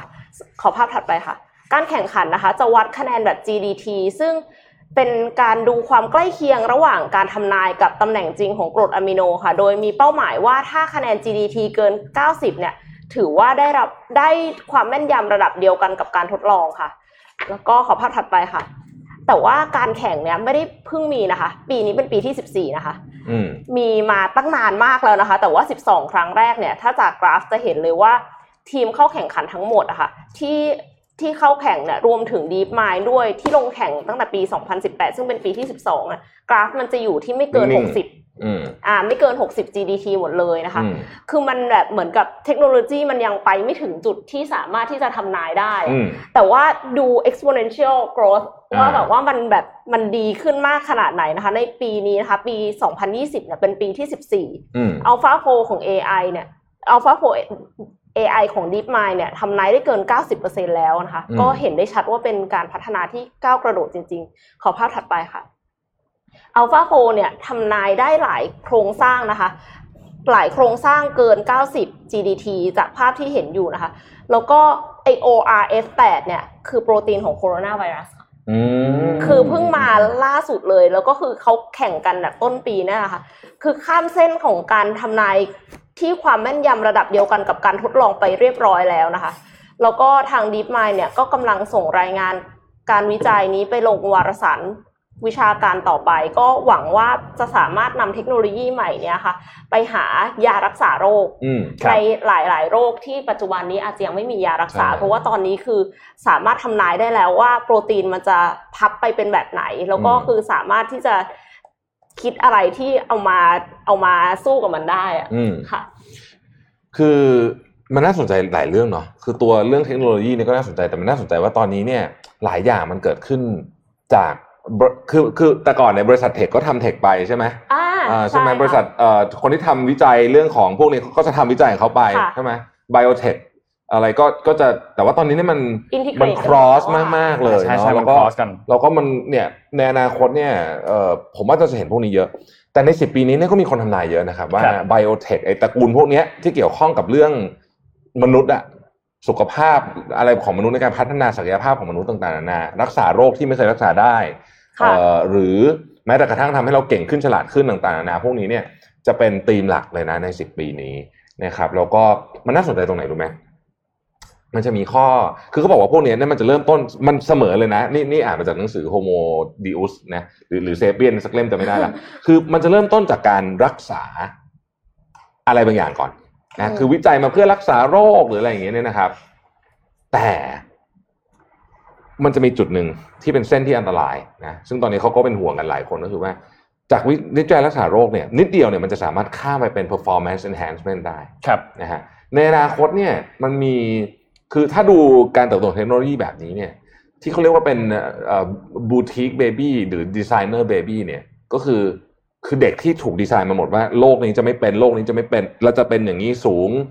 เก่งฉลาดอะไรเนี่ยมันมีโอกาสจะทำได้จริงๆ ค่ะ แล้วถึงวันนั้นเนี่ยเราจะเป็นเหมือนเรื่องกาตาก้าครับไม่รู้ใครเคยดูป่ะนะคือมันจะมีคนที่แบบกลุ่มหนึ่งที่ฉลาดมากๆอ่ะ ฉลาดกว่ามนุษย์ปกติอ่ะทุกอย่างดีกว่าหมดเนี่ย ครับ แล้วก็ นี่แหละมันก็จะมีประเด็นเรื่องอิชชูเรื่องสังคมขึ้นมา ค่ะ นะฮะน่าสนใจว่าถ้าสมมติว่าอีกหน่อยเนี่ยเรารักษาโรคต่างๆ ได้เนาะ อืม ที่เราเคยรักที่ที่เราที่เป็นโรคทำให้คนเสียชีวิตเยอะๆอย่างอย่างเช่นมะเร็งอะไรพวกนี้เนี่ยเอ่อแล้วมนุษย์จะเป็นยังไง ครับ คือเขาบอกว่าในในหนังสือหลายเล่มเขียนนะว่าไอการการเสียชีวิตนี่มันเป็นเหมือนแบบ มันเป็น malfunction อะถ้าเกิดคุณทำให้ร่างกายไม่ malfunction ได้เนี่ย คุณก็จะอยู่ไปได้นานอีกนานมากๆเลย ครับ น่าสนใจว่าเออมันจะเปลี่ยนวิธีคิดของชีวิตมนุษย์ไหม แต่ผมมีความเชื่ออยู่อย่างหนึ่งเอ่อธรรมชาติเนี่ย จะบาลานซ์เสมอ เวลาเราทำอะไรมากเกินไปปุ๊บเนี่ยนะเดี๋ยวจะมีอย่างอื่นออกมา มันจะ เช่น ตีกลับ โรคที่เราเราไม่เคยเจอมาก่อน ค่ะ อ่ารักเราอาจจะรักษามะเร็งมะเร็งอะไรได้หมดเลยนะ แต่มีโรคใหม่ แต่มี าใหม่ โควิดเอ่อวันเตาสั้น เอออะไร ตรีเตาสั้น คือแบบโหดๆมาใหม่อะไรอย่างเงี้ย เพื่อ อาจจะเจอซอมบี้อะไรเงี้ยเจอซอมบี้ นะก็นั่นนะฮะน่าสนใจ อ่า นะฮะขอบคุณน้องเอ็มที่เตรียมข้อมูลมาอย่างดี อย่างแน่น เดี๋ยวก่อนเจ็ดโมงครึ่งให้พี่เอ็มพักหายใจนิดนึง นะครับนนท์พาไปพูดถึงเรื่องเกี่ยวกับข่าววัคซีนนิดนึงละกันนะครับเพราะว่าเมื่อวานนี้เนี่ยไม่แน่ใจว่าอ่านข่าวนี้กันไปหรือยังก็คือที่ทางรัฐบาลอังกฤษได้มีการอนุมัติวัค อ่า ซีน ใช่ ใช่ใช่ใช่ ไฟเซอร์ ใช่ แล้วก็ไบโอเทค ครับ ไบโอเอ็นเทคนะครับซึ่งที่น่าสนใจอันเนี้ยการอนุมัติให้ใช้เนี่ยก็ไม่ได้เซอร์ไพรส์มาก เพราะว่าก็ดูจากประสิทธิภาพที่มีการเทสผลออกมา ค่ะ ที่เกิน 90%ใช่ไหมครับ ก็คาดว่าน่าจะมีการรองรับให้มีการปบ เร็วๆนี้อยู่ เร็วๆแล้ว นี้อยู่แล้ว อันนี้ไม่ได้คาดหวังมาก แต่มันเร็วจัดเลยใช่ไหมอืม ประโยคนี้เซอร์ไพรส์สุดๆ ก็คือ พร้อมจะแจกจ่ายทั่วประเทศสัปดาห์หน้า สัปดาห์หน้าแล้ว อ่า ลบเจ็ดสิบองศาเซลเซี นี่ ยส แสดงว่า เลยนะ ของคะมาถึงแล้ สั ว ปดาห์หน้า อืม แสดงว่าใช่แส อ๋อ ดงแสดงว่าของมาถึง อ่าน านแล้ว นานแล้วนาน ส แล้ อง ว วัน แสดงว่าก่อนไอ นะครับ ยูนิเต็ดไฟเมื่อวานที่อ่านไปอีก อ่าใช่ครับถูกต้อง เพราะฉะนั้นเนี่ยเรื่องนี้เนี่ยเรียกได้ว่าอังกฤษเนี่ยเป็นชาติแรกเลยนะครับ ครั้งแรก ที่ที่ไม่นับไม่นับรัสเซียนะ เออเออไม่รู้เป็นยังไงบ้างแล้ว และและรู้สึกว่ารัสเซียก็มีการประกาศเหมือนกัน Sputnik 5เนี่ยก็เตรียมที่จะแจกจ่ายเหมือนกัน ค่ะ นะครับซึ่งการอนุมัติวัคอนุมัติวัคซีนของอังกฤษเนี่ยนะครับเกิดขึ้นก่อนสหรัฐด้วย เกิดขึ้นก่อนประเทศอื่น ๆ ในสหภาพยุโรปนะครับที่ตอนนี้เนี่ยเขากำลังพิจารณากันอยู่ว่าจะใช้หรือเปล่าใช้หรือไม่ใช้ก็ยัง ช่างใจกันอยู่ อังกฤษเนี่ยชิงประกาศก่อนเลยนะครับ เป็นบริษัทแรก ก็อย่างที่เราทราบครับว่าประสิทธิภาพที่ทางบริษัทไฟเซอร์ออกมาประกาศเนี่ยนะครับ ก็คืออยู่ที่ประมาณ 95% อืม นะครับ ซึ่งเป็นเรื่องที่เป็นข่าวดีนะ อืม จริงๆแล้วเนี่ยเป็นข่าวเป็นข่าวที่ค่อนข้างดีเลย ค่ะ ใน นะครับ ในข่าววัคซีนมาแล้วขอนี้นิดนึงแล้วกันดาวก็สแตทขึ้นหน่อยพี่ลืมขอโทษนะเอาสแตทขึ้นนิดนึงจะให้ดูว่าตอนนี้วัคซีนเนี่ย แต่ละที่แต่ละ development เอามารวบตึงเลยทีเดียวเนี่ยนะครับ ว่าเป็นยังไงบ้างนะฮะเอาราคาหุ้นก่อนนะ ฮะ คือตอนนี้เนี่ยราคาหุ้นพวกบริษัทเหล่านี้เนี่ยนะฮะก็เอ่อขึ้นไปค่อนข้างเยอะ แต่ว่ามีไฟเซอร์เนี่ยที่ที่ที่ไม่ค่อย ซีโอเขาทักขายหุ้นนะ ไม่ไม่ค่อยกระดิกเท่าไหร่ใช่แปลกมากนะมาคนแรกใช่ไหมแต่ไม่ค่อยกระดิกเท่าไหร่นะฮะแต่โมเดอร์นาอะไรพวกเนี้ยไปไปเยอะแล้วนะฮะรูปถัดไปฮะอันนี้คือ effective ของมันนะครับ ล่าสุดที่เรามี information ก็คือตามนี้เลยนะฮะก็คือโมเดอร์นาเอ่อไฟเซอร์เนี่ยพอๆกัน 95 นะครับสปุกนิกก็ พุธนี้ เอ่อ เก้าสิบสองเลยเหรอคะ 92 อันนี้คือ information จากรัสเซียนะครับ เราก็เดี๋ยวต้องไป อ๋อ ว่าคือคือ ยังไม่รู้ว่า ก็ต้องพูดตรงๆว่ามัน เทสเยอะขนาดไห เอ่อความความน่าเชื่อถือเขาก็อาจจะคนก็จะดาวน์มากนิดหนึ่งนะครับ แล้วก็อันที่เป็นที่เราน่าจะได้ใช้ก็คือของ a s t r a z e ซ e c a เนี่ย 70%นะครับ a s t r a z e ซ e c a นี่วิธีการเก็บง่ายกว่าตัวอื่นเยอะมากเลย ค่ะ นะ ครั ฮะ บ เก็บที่ประมาณอุณหภูมิว่าสององศา ค่ะ นะซึ่งก็เป็น ตู้เย็นธรรมดา ตู้เย็นธรรมดาสามารถเก็บได้นะครับเอ่อภาพถัดไปนะฮะใครจองโควิด วัคซีนไปแล้วบ้าง ค่ะ นะฮะเออไม่น่าเชื่อนะว่าอินเดียจองไปเยอะสุดเลยนะ อืม แต่ว่ามันแค่ประมาณ 20%ของ population เอ่ออันนี้อ่ะอันนี้ไม่อันนี้ไม่ยี่สิบละอันนี้อันนี้ อ๋อ พันหก เพิ่ ร้อย มแล้ว ล้านโดส อ๋อโอเค หนึ่งพันหกร้อยล้านโดสนี่ก็แปดร้อยล้านคนถูกไหม ค่ะ ฮะ ค่ะ ก็ประมาณเท่าไหร่ล่ะ ครึ่งหนึ่งได้ไหม อืม คนอินเดียพันกว่าล้านใช่ไหม ค่ะ ฮะเอ่อ EU นะฮะพันสี่ร้อยล้านโดสเอ่ออเมริกาหนึ่งพันล้านโดสที่งสงสัยเหมือนกันว่าอเมริกาจะเอาไปทำไมตั้งหนึ่งพันล้านโดส เพราะว่าประประชากรทั้งหมดมีเท่าไหร่นะสามร้อยกว่าล้าน คูณสองมันก็แค่อ่ะอย่างมากให้เจ็ดร้อยเลย นี่เกินมา 700 200กว่า เออจะเอาไปทำไมเยอะแยะนะฮะซื้อนี่ซื้อซื้อไปแล้วด้วยนะ ซื้อไปแล้วนะฮะ รวยค่ะร อ่ะ วย รวยรวย รวย ซื้อเผื่อ รวย เผื่อ ครับ ซื้อเผื่อเผื่อ รวย ไว้ ครับ นะซื้อเผื่อไว้นะฮะอ่ะแล้วก็ราคาภาพสุดท้ายนะครับ ให้ดูราคานะฮะว่าแต่ละอันราคายังไงเออโมเดอร์นาแพงสุดนะฮะนี่คือต่อหนึ่งช็อตนะ ค่ะ ต้องใช้สองช็อตใช่ไหมหนึ่งหนึ่งช็อตนี่โมเดอร์นาก็ประมาณพันกว่าบาทนะฮะพันสองพันสามเนี่ยนะฮะที่น่าสนใจก็คืออันที่เราซื้อเนี่ยถูกสุดเลยนะเอ่อของแอสตราเซเนกาเนี่ยอยู่ที่สี่เหรียญนะครับคือประมาณร้อยกว่าบาทเท่านั้นเองนะ ค่ะ เออซึ่งซึ่งถ้าขายราคานี้ได้จริง สุดย ก็ถือ อว่าดเป็นเรื่องที่ดี เราฉีดสองโดสก็แปดเหรียญใช่ไหมครับ อ่า นี่ยังไม่รวมอันนี้ยังไม่รวมค่าขนส่งนะ อันนี้ไม่รวมค่า ไม่รวมค่าขนส่ง ไม่รวมค่าขนส่งไม่รวมค่าฉีดไม่รวมค่าอะไรอย่างเงี้ยแล้วมันต้องเอิ่มนึกถึงตอนฉีดจริงอะครับ มันไม่ใช่ฉีดสองเข็มทีเดียวนะ อืม คือมันต้องฉีดปุ๊บแล้วก็เว้น เว้น รู้สึกจะ ใช่ สามสี่สัปดาห์หรืออะไรไงเนี่ยแล้วก็กลับมาฉีดใหม่เพราะฉะนั้นเนี่ยโอ้กระบวนการตอนนั้นนี่มันต้องวุ่นวายมาก วุ่นวาย เหมือกัะ สุดๆเลยอะ เพราะต้องคิดรอยว่าเออจะทำยังไง เพราะว่าใครจะได้ฉีดก่อน ค่ะ และไอ้คนที่ได้ฉีดจะยอมฉีดไหมอะไรแบบเนี้ย ครับ มันมีหลายหลายมุมมากนะบางคนอาจจะอยากฉีด อ แต่เขาไม่ให้ฉีดไม่ให้ล็อตแรกบางคนเขาจะให้ฉีดอาจจะไม่ยอมฉีด ก็เป็นไปได้ เป็นไปได้ครับ เป็นไปได้ อืม พูดถึงเรื่องวัคซีนต่อขอวัคซีนให้จบเลยแล้วกันมีอี อื ก ม สองข่าวครับ ก็คือที่สิงคโปร์เนี่ยตอนนี้บริษัทโมเดอร์นาเนี่ยนะครับเตรียมที่จะกำลังต่ออ๋อไม่ได้เตรียม ตอนนี้ยื่นเรื่องไปแล้วครับ ยื่นเรื่องต่อทางสิงคโปร์เพื่อที่จะขออาใช้วัคซีนที่พัฒนาขึ้นในกรณีฉุกเฉินนะครับ ซึ่งถ้าหากว่าทุกอย่างเป็นไปด้วย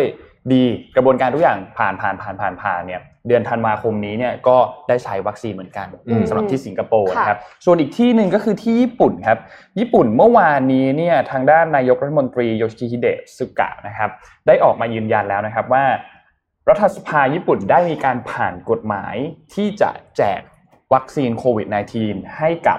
พลเมืองญี่ปุ่นทุกคนฟรี อืม นะครับโดยทุกคนจะได้รับวัคซีนฟรี และตัวกฎหมายอันนี้เนี่ยมีผลบังคับใช้ทันทีที่วัคซีนผ่านการอนุมัติให้สามารถใช้ได้จริงในญี่ปุ่น อืม นะครับอันนี้ก็เป็นการผ่านตัวกฎหมายเรียบร้อยแล้วนะครับ อืม ซึ่งต้องบอกว่านายกรัฐมนตรีของญี่ปุ่นเนี่ยออกมาบอกแล้วนะครับว่าตอนนี้เนี่ยพลเมืองเนี่ยมีอยู่ประมาณ 126 ล้านคนใช่ไหมครับ ก็มีเพียงพอให้กับพลเมืองเรียบร้อยแล้วด้วยนะครับ มีการสั่งจองวัคซีนจากไฟเซอร์แล้วก็ BioNTech เนี่ยนะครับ แล้วก็มี a s t r a z เซ e c a และนอกจากนี้เนี่ยก็มีของบริษัทโมเดอร์นาด้วยนะครับ ที่ญี่ปุ่นทำการสั่ง เออแต่ ไว้ แต่เรื่องน่าสนใจเมื่อวานนี้พี่เข้าไปอ่านในฟอรัมเรื่องเนี้ย ครับ นะเขาก็คุยกันบอกว่า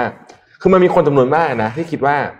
คือวัคซีนเนี่ยมันจะเอฟเฟกตีฟถ้าเกิดว่าประชากรมีภูมิคุ้มกันประมาณสักหกสิบเปอร์เซ็นต์อะไรอย่างเงี้ยตัวเลขประมาณนี้ใช่ไหมเพราะฉะนั้นหลายคนก็บอกว่าเฮ้ยงั้นรอคนอื่นฉีดก่อนได้ไหม เอ้า คือนึกออกไหม คือคือตัวเองก็ไม่อยากฉีดอะเอาเอา ไม่อยากเป็นไม่อยากเป็น พูดกัน ล็อต ตาม แรก ตรงก็คือวัคซีนการ develop ล็อตเนี้ยมันเร็วมากจริง ค่ะ มันเร็วมากจนกระทั่งหลายคนก็กังวลใจว่า เอ๊ะมันจะปลอดภัยไหมอะไร ไม่ อ อย่าก งยาเป็น เงี้ย หนู นะ ทดลองอย่างนี้หรอ อ่าบางคนบอกว่า เอ้ยงั้นเราเรารอคนอื่นฉีด เพราะถ้าคนอื่นมีมีภูมิเราจะโอเคไงเรา ครั จะ บ ไม่เป็นถูกไหมก็นั่นแหละฮะ อืม อืม ซึ่งต้องบอกว่า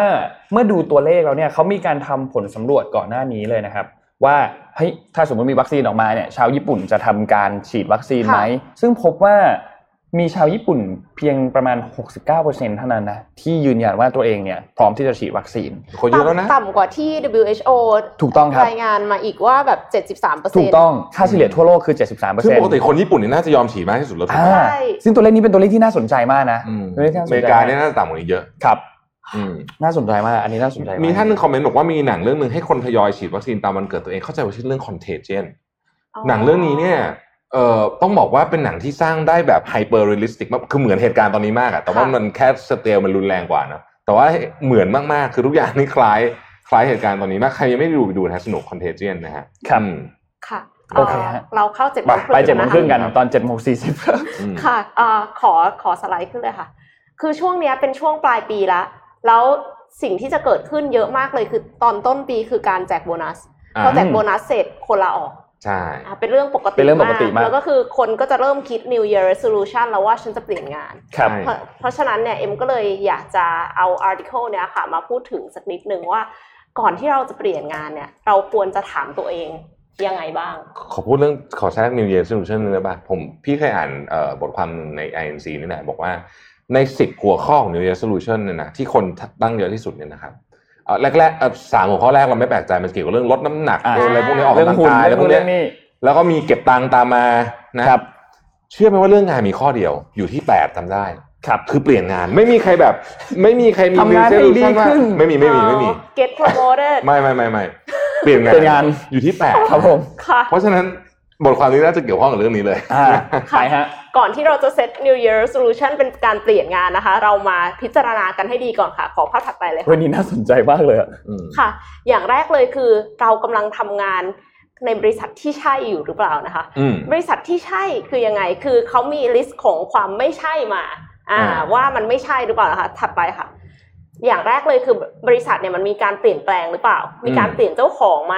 มีการควบรวมกิจการ แล้วเสร็จแล้วพอควบรวมกิจการปกติ เราก็จะต้องเล y off คนจำนวนหนึ่ง อ่า ครับ แล้วปรากฏว่าคุณน่ะไม่ได้เป็นส่วนหนึ่งของอนาคตบริษัทหรือเปล่า อืม ถ้าสมมติว่าเป็นอย่างนั้นอ่ะทีเนี้ยเราก็น่าจะต้องพิจารณานะคะ อย่างที่สองคือมีการจ้างคนนอกเข้ามาบริหารกิจการ แล้วก็คนเหล่านั้นพาพักพวกเข้ามาจำนวนมาก อืม ไอสิ่งที่เราคิดว่าเราจะได้โปรโมท เราจะได้เป็นผู้จัดการ อืม มันก็อาจจะไม่ใช่อย่างนั้นแหละ เพราะ เออ ว่า แต่แต่แต่ข้อนี้เกิดบ่อยเนาะ ใช่ใช่ อืม เกิดบ่อยมาก เพราะว่าแบบพอมีคนเข้ามาแล้ว คือพอมีหัวเข้ามาใหม่ แล้วก็คืออ ม เอาลูกน้องเข้ามาด้วยอย่างเงี้ยค่ะ อืม กลายเป็นว่าไอสิ่งที่เราคิดว่าเราจะเติบโต เราก็อาจจะไม่เติบโตตามนั้นแหละ อย่างที่สามค่ะ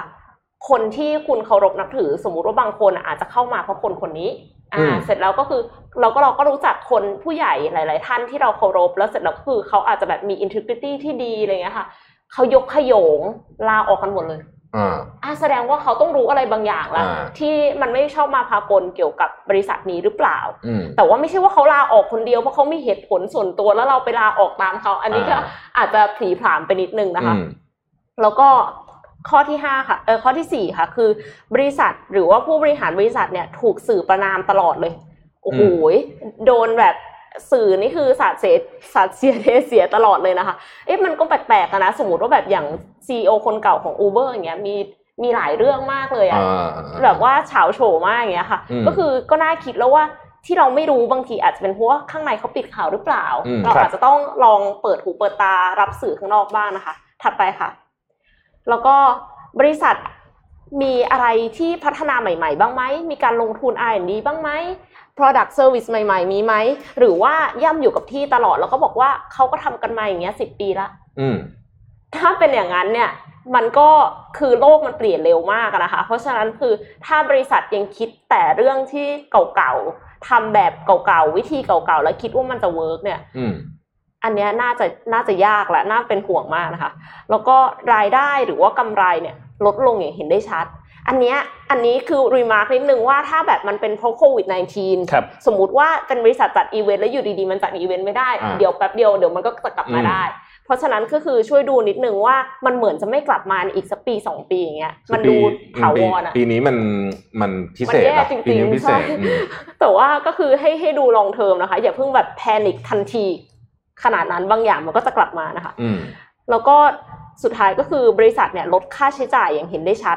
โดยที่ไม่ได้แจ้งให้ทราบล่วงหน้า หรือว่าไม่ได้มีเหตุผลที่ตอบได้ชัดเจน อืม อันเนี้ยคือแปลกแล้วว่าแบบ เอ้าแล้วอย่างนี้เดี๋ยวฉันจะโดนเลย์ออฟไหม อืม คือทำไมถึงลดค่าใช้จ่ายแบบโคภาพอะไรเงี้ยค่ะ ทีนี้ถัดไปค่ะ ถ้าสมมุติว่าเรารู้สึกว่าเฮ้ยตะเกียะที่พูดมาเจ็ดข้อนี่คือแบบมีสักห้าข้อได้โอ้โหอันนี้ต้องพิจารณาแล้วนะ ว่าจะไปดีไหม เป็นสัญญาณอันตรายแล้วนะคะ สสามข้อก็น่าจะ สามข้อก็พอแล้วใช่ไหม น่าจะเยอะนะ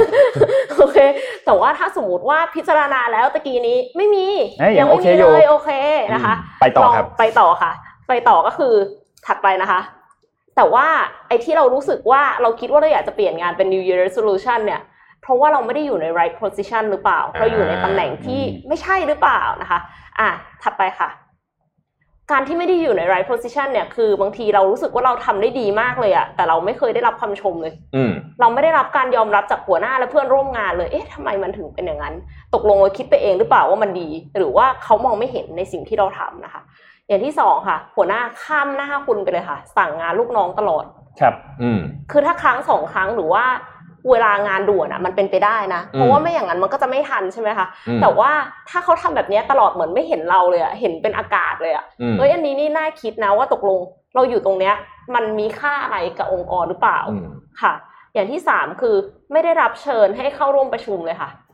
ประชุมสำคัญบริษัทเนี่ยไม่ได้รับเชิญ อ่าหรือประชุมที่แบบตำแหน่งเกี่ยวข้องกับตำแหน่งเรา เออ ไม่เข้า คือ ไม่ได้เข้า ไม่ได้เข้าไม่รู้เรื่องเลย แล้วเสร็จแล้วก็คือบางคนแย่กว่านั้นค่ะซ้ำร้ายเขาไปกินข้าวกันไม่ชวนอะ อืม อืม คือเหมือนโดนความบาดเลยนะครับ คือไม่ไม่แบบไม่ได้แม้กระทั่ง อันนี้ ช ก็ วน จะเป็นเรื่องการเมือง ข้วที่ย ละอืม อ่าใช่ใช่จริง อืม ก็คือแสดงว่าอาจจะแบบมีคนแบบไม่ชอบกันกับเราหรือว่าแบบมีหลายขั้วหรือเปล่าอะไรเงี้ยนะคะ แล้วก็อย่างสุดท้ายก็คือคุณตัวคุณเองอะรู้สึกไม่สบายใจเวลาที่จะแสดงความคิดเห็น อืม ในที่ประชุม คือชอบไปแสดงความคิดเห็นในห้องน้ำตลอด อ่า แล้วก็รู้สึกว่าการพูดในที่ประชุมถ้าสมมติว่ามันขัดกันกับคนอื่น ๆ หรือว่าขัดกันกับหัวหน้าตัวเองเนี่ย อืม ไม่กล้าพูด อืม ถ้าไม่กล้าพูดแปลว่ามันท็อกซิกอะนะคะ ใช่ แสดงว่ามันแสดงว่า organization เนี้ยไม่ได้แบบมี culture ที่แบบ open พออะค่ะ อืม แล้วก็ถัดไปค่ะ ถ้าสมมติว่าพิจารณาแล้วนะคะ ตอนแรกเลยเนี่ยเรารู้สึกว่ามันเป็น right organization แต่เราอยู่ใน wrong position เราไม่ได้อยู่ในตำแหน่งที่มันถูกต้องนะคะ เราอาจพยายามเปลี่ยนงานภายในองค์กรก่อน อืม อ่า เราอย่าเพิ่งแบบคิดว่าแบบจะจำจำเดอะชิพเนาะแบบ ครับ คือบางทีมันอาจจะมีทางเลือกอื่น แล้วบางคนที่ทำงานคอร์เปอเรทใหญ่มากๆอะค่ะ มันมีหลายธุรกิจหลายอินดัสทรีข้างในคอร์เปอเรท ใช่ นั้นนะ เปลี่ยน พาะฉะ sector ไหม เปลี่ยนก่อน อย่าเพิ่งแบบอย่าเพิ่งจ ขอขอขอเสริม ได้ นิดนึง ค่ะ ได้ไหมคือ อันเนี้ยมันเป็นคือสมมุติว่าเราเข้ามาในตำแหน่งคือเวลาเราเราสมัครงานอะสมมติสมัครงานเข้ามาในตำแหน่งเซลล์อย่างเงี้ยนะครับ สมมุตินะเอ่อคือคือเราก็จะรู้สึกว่าฉันจะต้องเลเบลตัวเองว่าเป็นเซลล์อย่างเงี้ย อืม แต่ในความเป็นจริงแล้วเนี่ยเราอาจจะทำงานอย่างอื่นได้ดีมากเลยก็ได้เพียงแต่ว่าเราไม่เคยค้นหาเจอเท่านั้นเองอย่างเคสกรณีที่เคยได้ยินเนี่ยนะครับ ซึ่งเป็นเป็นรุ่นน้องกันเนี่ยเขาทำงานอยู่บัญชีฮะแล้วก็เออคือแล้วเขาก็รู้สึกว่าเขาเป็นนักบัญชีอะเขาก็ต้องทำงานบัญชีใช่ไหมแต่ว่าเออเวลามีไอ้พวกประมาณแบบงานกิจกรรมบริษัทเนี่ยเขาเนี่ยจะเป็นคนที่แบบชอบทำไอ้แบบโปสเตอร์อะไรอย่างเงี้ยมากๆเลยอะไรอย่างเงี้ยนะในที่สุดเขาคนพบว่าจริงๆอะเขาอะไม่ชอบทำบัญชีเขาเป็นเขาอยากเป็นคอนเทนต์ครีเอเตอร์ อืม เขาก็เลยย้ายไปอยู่มาร์เก็ตติ้งอะไรแบบเนี้ยแล้วเขาก็มีความสุขมากขึ้นเยอะ ครับ อืมบางทีมันเป็นอย่างนั้นนะคือ ใช่ เราเรียนจบบัญชีมาสมมุตินะ เราก็เราก็จะจะต้องสมัครงานบัญชีถูกไหมเราก็ไม่เรียนจบบัญชีแล้วสมัครงานเป็นมาร์เก็ตติ้งถูกไหมในในตอนแรกนะใน ครับ ในแล้วเราก็จะเป็นนักบัญชีมาอยู่อย่างนั้นอะสักระยะหนึ่งแล้วเราก็รู้สึกว่าถ้ามันไม่ใช่เนาะเนี่ยฮะนี่เป็นตัวอย่างที่แล้วเดี๋ยวนี้งานมันสวิชสายกันง่าย ำใช่ค่ะ ไม่ ใช่ ไม่เหมือนสมัยก่อน คืออย่าไปคิดว่าเราจะต้องเรียนจบมาตรงสายทำงานตรงสายเสมอไป เพราะว่าสมัยนี้มันไม่จำเป็นแล้ว ใช่ แล้วความรู้เนี่ยมันก็หาได้นอกมหาวิทยาลัยด้วยนะคะ ม ขอสไลด์สุดท้ายค่ะ แต่ว่าถ้าสมมติว่าเพื่อนร่วมงานก็ดีหัวหน้าก็ดีนะคะ บริษัทก็ดีงานก็ท้าทายประมาณหนึ่งได้พัฒนาตัวเองนะคะ แต่ยังอยากลาออกเฮ้ยอันนี้ต้องพิจารณาตัวเองละว่าตกลงเราอยากลาออกหรือเราแค่อยากหยุดพัก อืม เราอาจจะอยากหยุดพักก็ได้ เราอาจจะรู้สึกว่าเราทำงานหนักเกินไปแล้วมันเป็น work right balance อะไรอย่างเงี้ยนะคะ ไรบาลานซ์ ไร้ balance ไร้ balance ก็ก็เลยแนะนำว่าถ้าอย่างนั้นก็ take a break ค่ะ คือลองอย่างน้อยนะ ถ้าสมมติว่าตอนเนี้ยฟังแล้วอยากลาออกยังไงก็ฉันก็อยากลาออกอยู่ดี ลองขอลาก่อน ขอลาพักร้อน อืม ไปทบทวนตัวเอง ไป ไปสัก คิด อาทิตย์ ห้า นึ่ วันอะไรอย่างเงี้ย ห้วัน อ่า อะไรอย่างงี้ self reflection ดูนะคะว่าตกลงเราเหนื่อย หรือว่าเราอยากลาออกจริง อืม ๆแต่ว่าแน่นอนค่ะ ถ้าอยากลาออกจริงๆนะคะ career visa Thailand ค่ะ ครับผม ค่ะ ลองลองเข้าไปทำแบบว่า career career visa assessment com อะไรอย่างเงี้ยนะคะ ดูว่าแบบ ลองแบบว่าเผล ประอมิน ๆกดเข้าไปเผลอๆกดเข้าไป อ่าประเมินอาชีพที่เหมาะสมกับตัวเองได้ก่อนนะคะแล้ว ขาย ก็ เก่ง โอเค ผลประเมินอาชีพเบื้องต้นเนี่ยฟรีนะคะ เพราะฉะนั้นก็ลองเข้าไปดูก่อนเพื่อที่จะยังยัง take baby step อ่า ครับ อย่าเพิ่งไปยื่นใบลาออก ใช่ ตอนนี้ พี่ๆก็แนะนำให้คนหลายคนก็ไปทำนะ ดีนะน้องๆครับเนี่ยช่วยกันช่วยขายของ ขายพา ช่ ริ ย ซ่าไปแล้ว อยู่ ขายแพนเนอร์ต่อถึงจะขายหมดแล้วก็ตาม เอ้า ไม่ไม่ไม่ไม่มีขายแล้ว ไม่มีขายแล้วนะครับเพราะขายหมดไปแล้วนะครับ แต่จะบอกว่าตอนนี้เนี่ยของมาส่วนหนึ่งแล้ว อ่า แล้วก็เตรียมที่จะส่งวันศุกร์นี้ อ่า ใช่ไหมครับ ตอนนี้ก็รู้สึกโอ้โหคือ เมื่อวานพี่เซ็นไปเยอะละ ครับ อืม คือถ้าใครอยู่คืออยากให้เห็นในห้องตอนนี้มากคือกล่องเรียงกัน ตอนนี้ตอนนี้เป็นพัดเอ่อบริษัทมีกล่องเต็มไปหมด ครับผมก็คือเป็นมิชชั่นทรูบูลโลจิสติกนะครับ อ่า รับแพ็คแล้วก็ขนส่งนะฮะ อืม ตอนนี้ก็เตรียมที่จะส่งแพนเนอร์กันเริ่มส่งวันที่สี่วันศุกร์นี้ใช่ไหม ครับ ครับ แล้วก็หลังจากนั้นเนี่ยก็ทุกคนก็จะค่อย ๆ ได้รับกันแล้ว อืม นะครับ ก็รอติดตามนะครับ อ่ะ ใครที่สั่งไว้นะฮะ ดับฝากปากสไลด์หนะฮะฝากปากสไลด์หน่อยนะครับ โอเค เมื่อสัปดาห์ที่แล้วครับเอ็มกับนนท์มีการประชุมที่เยอรมันนะครับ ครับ ก็เป็นการประชุมรัฐสภานี่แหละ เพื่อที่จะอนุมัติเอ่อเอ่อไม่ใช่เรียกว่าเป็นการตั้งตั้งกระทู้ถามเรื่องเรื่องเงินนะฮะเอ่อคือคือปีเนี้ยปีนี้เนี่ยนะครับเยอรมันกู้เงินไปแล้วเนี่ยสองร้อยเอ่อสองสองแสนหนึ่งหมื่นแปดพันล้านยูโร ปีหน้าจะขอกู้อีกหนึ่งแสนแปดหมื่นยูโรหนึ่งแสนแปดหมื่นพันหนึ่งแสนแปดหมื่นล้านยูโร โอ้ยปวดหัว เอ้ยพูด ครับ พูดกลับไปกลับมา คือตอนนี้เนี่ย คนที่เยอรมันเนี่ยเขากังวลมากนะครับ คือจริง ๆ ในรัฐธรรมนูญของเยอรมันเนี่ยนะครับ มีเขียนไว้นะครับบอกว่าจะต้องไม่มีหนี้เกิน 35%ของ GDP คือต้องอธิบายอย่างนี้ก่อนว่าประเทศเยอรมันเป็นประเทศที่มีวินัยทางการเงินสูงมากๆ ครับ แล้วคนประเทศนี้เขาจะซีเรียสเรื่องนี้มากนะครับ ก็เขียนไว้ในรัฐธรรมนูญ แต่ในช่วงโควิดเนี่ย เขาก็ออกกฎเกณฑ์หนึ่งที่เรียกว่าเป็น dead break นะเพื่อที่จะเหมือนกับว่าให้มันผ่านทะลุไอ้เรื่องนี้ไปได้เนี่ยนะครับ เอ่อช่วงก่อนหน้านี้เนี่ยเยอรมันมีหนี้สาธารณะต่อ GDP เนี่ยอยู่ประมาณ 50 กว่าเปอร์เซ็นต์ซึ่งก็เกินจากที่อยู่ในรัฐธรรมนูญแล้วนะครับ แต่คาดว่าหลังจากจบไอกระบวนการกู้ทั้งหมดที่กำลังทำอยู่ตอนนี้เนี่ยจะทะลุไปถึง 70%ของ GDP ซึ่งสำหรับประเทศเยอรมันเนี่ยคนตกใจกันเยอะมาก เพราะเขาไม่เคยเห็นตัวเลขแบบนี้ ค่ะ ตัวเลขมันจะต่ำๆคือถ้าเป็นประเทศอื่นเช่นอิตาลีฝรั่งเศสนี่ชิลมากเพราะพวกนั้นหลักร้อย ครับ นะฮะแต่ว่า ส่วนเยอรมันเนี่ยเขาเขากังวลมาก เหตุผลเพราะว่าหนึ่งเอ่อสำหรับยูโรโซนทั้งหมดเนี่ยเยอรมันคือพี่ใหญ่ อืม นะเป็นคนที่สเตเบิลสุดแล้วล่ะตอนเนี้ยนะไม่ปัญหาน้อยสุด ครับ ถ้าเกิดว่าเยอรมันเนี่ยมีปัญหาเรื่องหนี้เนี่ยซวยแน่นอน อันนี้โดมิโนชัวร์นะฮะเอิ่มอีกอันหนึ่งที่น่าสนใจก็คือว่า ฝ่ายค้านของเยอรมันเนี่ยออกมาบอกว่า มาตรการไอ้บาซูก้าของรัฐบาลเนี่ยนะครับ เยอะเกินไป คือคือที่เยอรมันเนี่ยเป็นประเทศที่ช่วยเหลือ SME ช่วยเหลือคนช่วยเหลืออะไรเนี่ยเยอะที่สุดประเทศหนึ่งของโลกเลยนะ เทียบกับ GDP นะครับ ครับ มูลค่าของการช่วยเหลือทั้งหมดเนี่ยคือ 1.3 ล้านล้านยูโรเยอะมากอะ่ะคือเป็นเป็นไซซิ่งที่ใหญ่มากนะครับ การช่วยไซซิ่งใหญ่ขนาดนี้เนี่ยหลายคนก็บอกว่าเออมันไปสร้างภาระกับคนเจเนอเรชันถัดไป ม คือมันต้องมีใครจ่ายเงินคืนทุก อ่า คน ใช่ หนึ่งอะถูกไหมทีนี้มันมันน่าสนใจมากเขายกตัวอย่างเคสหนึ่งมานะครับ เคสหนึ่งก็คือว่าตอนที่เดือนที่แล้วเนี่ยเขาสั่งปิดอีกรอบหนึ่งใช่ไหม ครับ สั่งปิดอีกรอบหนึ่งรัฐบาลเนี่ยจ่ายเงินแบบนี้เลยนะ เอามาดูเลยว่าร้านอาหารผับโรงแรมนะฮะปี 2019 เนี่ย ช่วงเวลาเดียวกันเนี้ยคุณได้รายได้เท่าไหร่ อื สมมติคุณบอกว่าคุณได้ร้อยล้านนะคุณเขาคงมีแคปแต่ผมยกตัวอย่าง ได้ร้อยล้านนะฮะจ่ายให้เจ็ดสิบห้าเปอร์เซ็นจ่ายให้เจ็ดสิบห้าล้านจ่ายให้ไปเลย อ่าฮะ นะฮะซึ่งคนเขาบอกว่าเฮ้ยไอ้นี่มัน อ โอย่าง นี้เลยเหรอ เวอร์มาก เพราะเพราะเพราะว่ามันมีคนไปสำรวจนะครับ German Economic Institute ในโคโลนบอกว่าไอ้โปรแกรมเนี้ยทำให้ผู้ประกอบการเนี่ยกำไรเยอะกว่าเดิมอีกเหตุผลเพราะแบบนี้แม้จะปิดกิจการ ปิดกิจการปุ๊บค่าใช้จ่ายบางส่วนมันไม่มีถูกไหม ครับ อ่าค่าไอ้ variable cost ต่างๆมันไม่มี ก็เลยกลายเป็นว่าไอ้ค่าเทียบกับปี 2019 เนี่ย ผู้ประกอบการได้กำไรเยอะขึ้น ค่ะ จาก อืม การช่วยเหลือนี้ของรัฐ บาลผมบอกเฮ้ยนี่มันไม่ถูกต้อง เพราะว่ามันไปสร้างเอิ่มภาระหนี้ในอนาคตถูกไหมฮะ อืม เอออันนี้ก็เป็นข้อถกเถียงกัน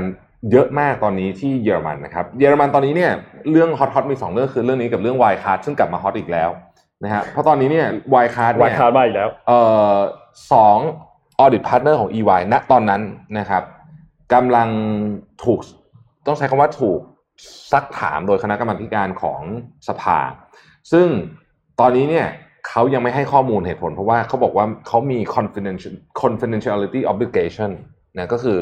สพวกตระกูลสัญญารักษาความลับ ซึ่งมันต้องค่อยๆ ถูกถอดทีละอัน เพราะไม่งั้นให้ไปก็จะผิดกฎหมายนะครับ ค่ะ แล้วก็เอิ่มตอนเนี้ยเหมือนกับความผิดความความความแปลกของการตรวจออดิตเนี่ยมันเริ่มออกหลุดออกมาทีละนิดทีละนิดทีละชิ้น 2 ชิ้นเนี่ยนะครับตั้งแต่ปี 2017 ต่างๆนานาที่น่าสนใจก็คือว่าไม่รู้ใครยังจำได้แบบว่าออดิตพาร์ทเนอร์ที่เป็นที่เป็น 2 คนสำคัญในคดีนี้เนี่ยหนึ่งคนตอนนี้เนี่ยลาออกไปแล้วไปเป็น Head of Accounting ที่ Deutsche Bank ครับ นะครับซึ่งก็เป็นธนาคารขนาดใหญ่สุดของเยอรมันเหมือนกันเนี่ย ก็เลยน่าสนใจว่าไอ้ดอยช์แบงค์นี่จะเอาไงเนี่ย เพราะ ว่า คนนี้อยู่เป็นเทสต้องไปเคาน์ติ้งนะใหญ่มากนะ ครับ อยู่ที่ดอยช์แบงค์นะครับ ก็ก็ยังเป็นคดีอยู่ต่อไป ต้องติดตามกันต่อไปนะเรื่องนี้ก็เอิ่มต้องบอกว่าเป็นมหากาพย์จริงๆ ค่ะ นะฮะแล้วก็อย่างที่บอกว่า ยังไม่ เยอรมันเนี่ย จบเป็นง่ายๆประเทศที่เขาคือเขาเขาใช้คำว่าอะไรเดียเขาเขามีมาตรฐานเรื่องนี้สูงมาก ใช่ เพราะฉะนั้นไอ้สแกนดลเรื่องนี้เนี่ยมันจึงเป็นเรื่องที่แบบคือเอาอย่างนี้ถ้าเอาพูดตรงๆ คือ ถ้าเกิดขึ้นที่อเมริกาคนจะรู้สึก เฉย ไม่เยอะ น้อยกว่านี้ เฉยกว่านี้เออเพราะว่าอเมริกามันมีบ่อยถูกไหมเรื่องเนี้ยมีตลอดอะแต่ว่าอันเนี้ยที่เยอรมันก็เลยกลายเป็นเคสที่ค่อนข้าง เป็นอิชชู จะ ใหญ่มาก เป็นอิชูใหญ่เป็นอิชูใหญ่ใหญ่มากๆเลยนะฮะคนก็พูดถึงกันเยอะเรื่องนี้ อืม ครับ นนท์พาไปที่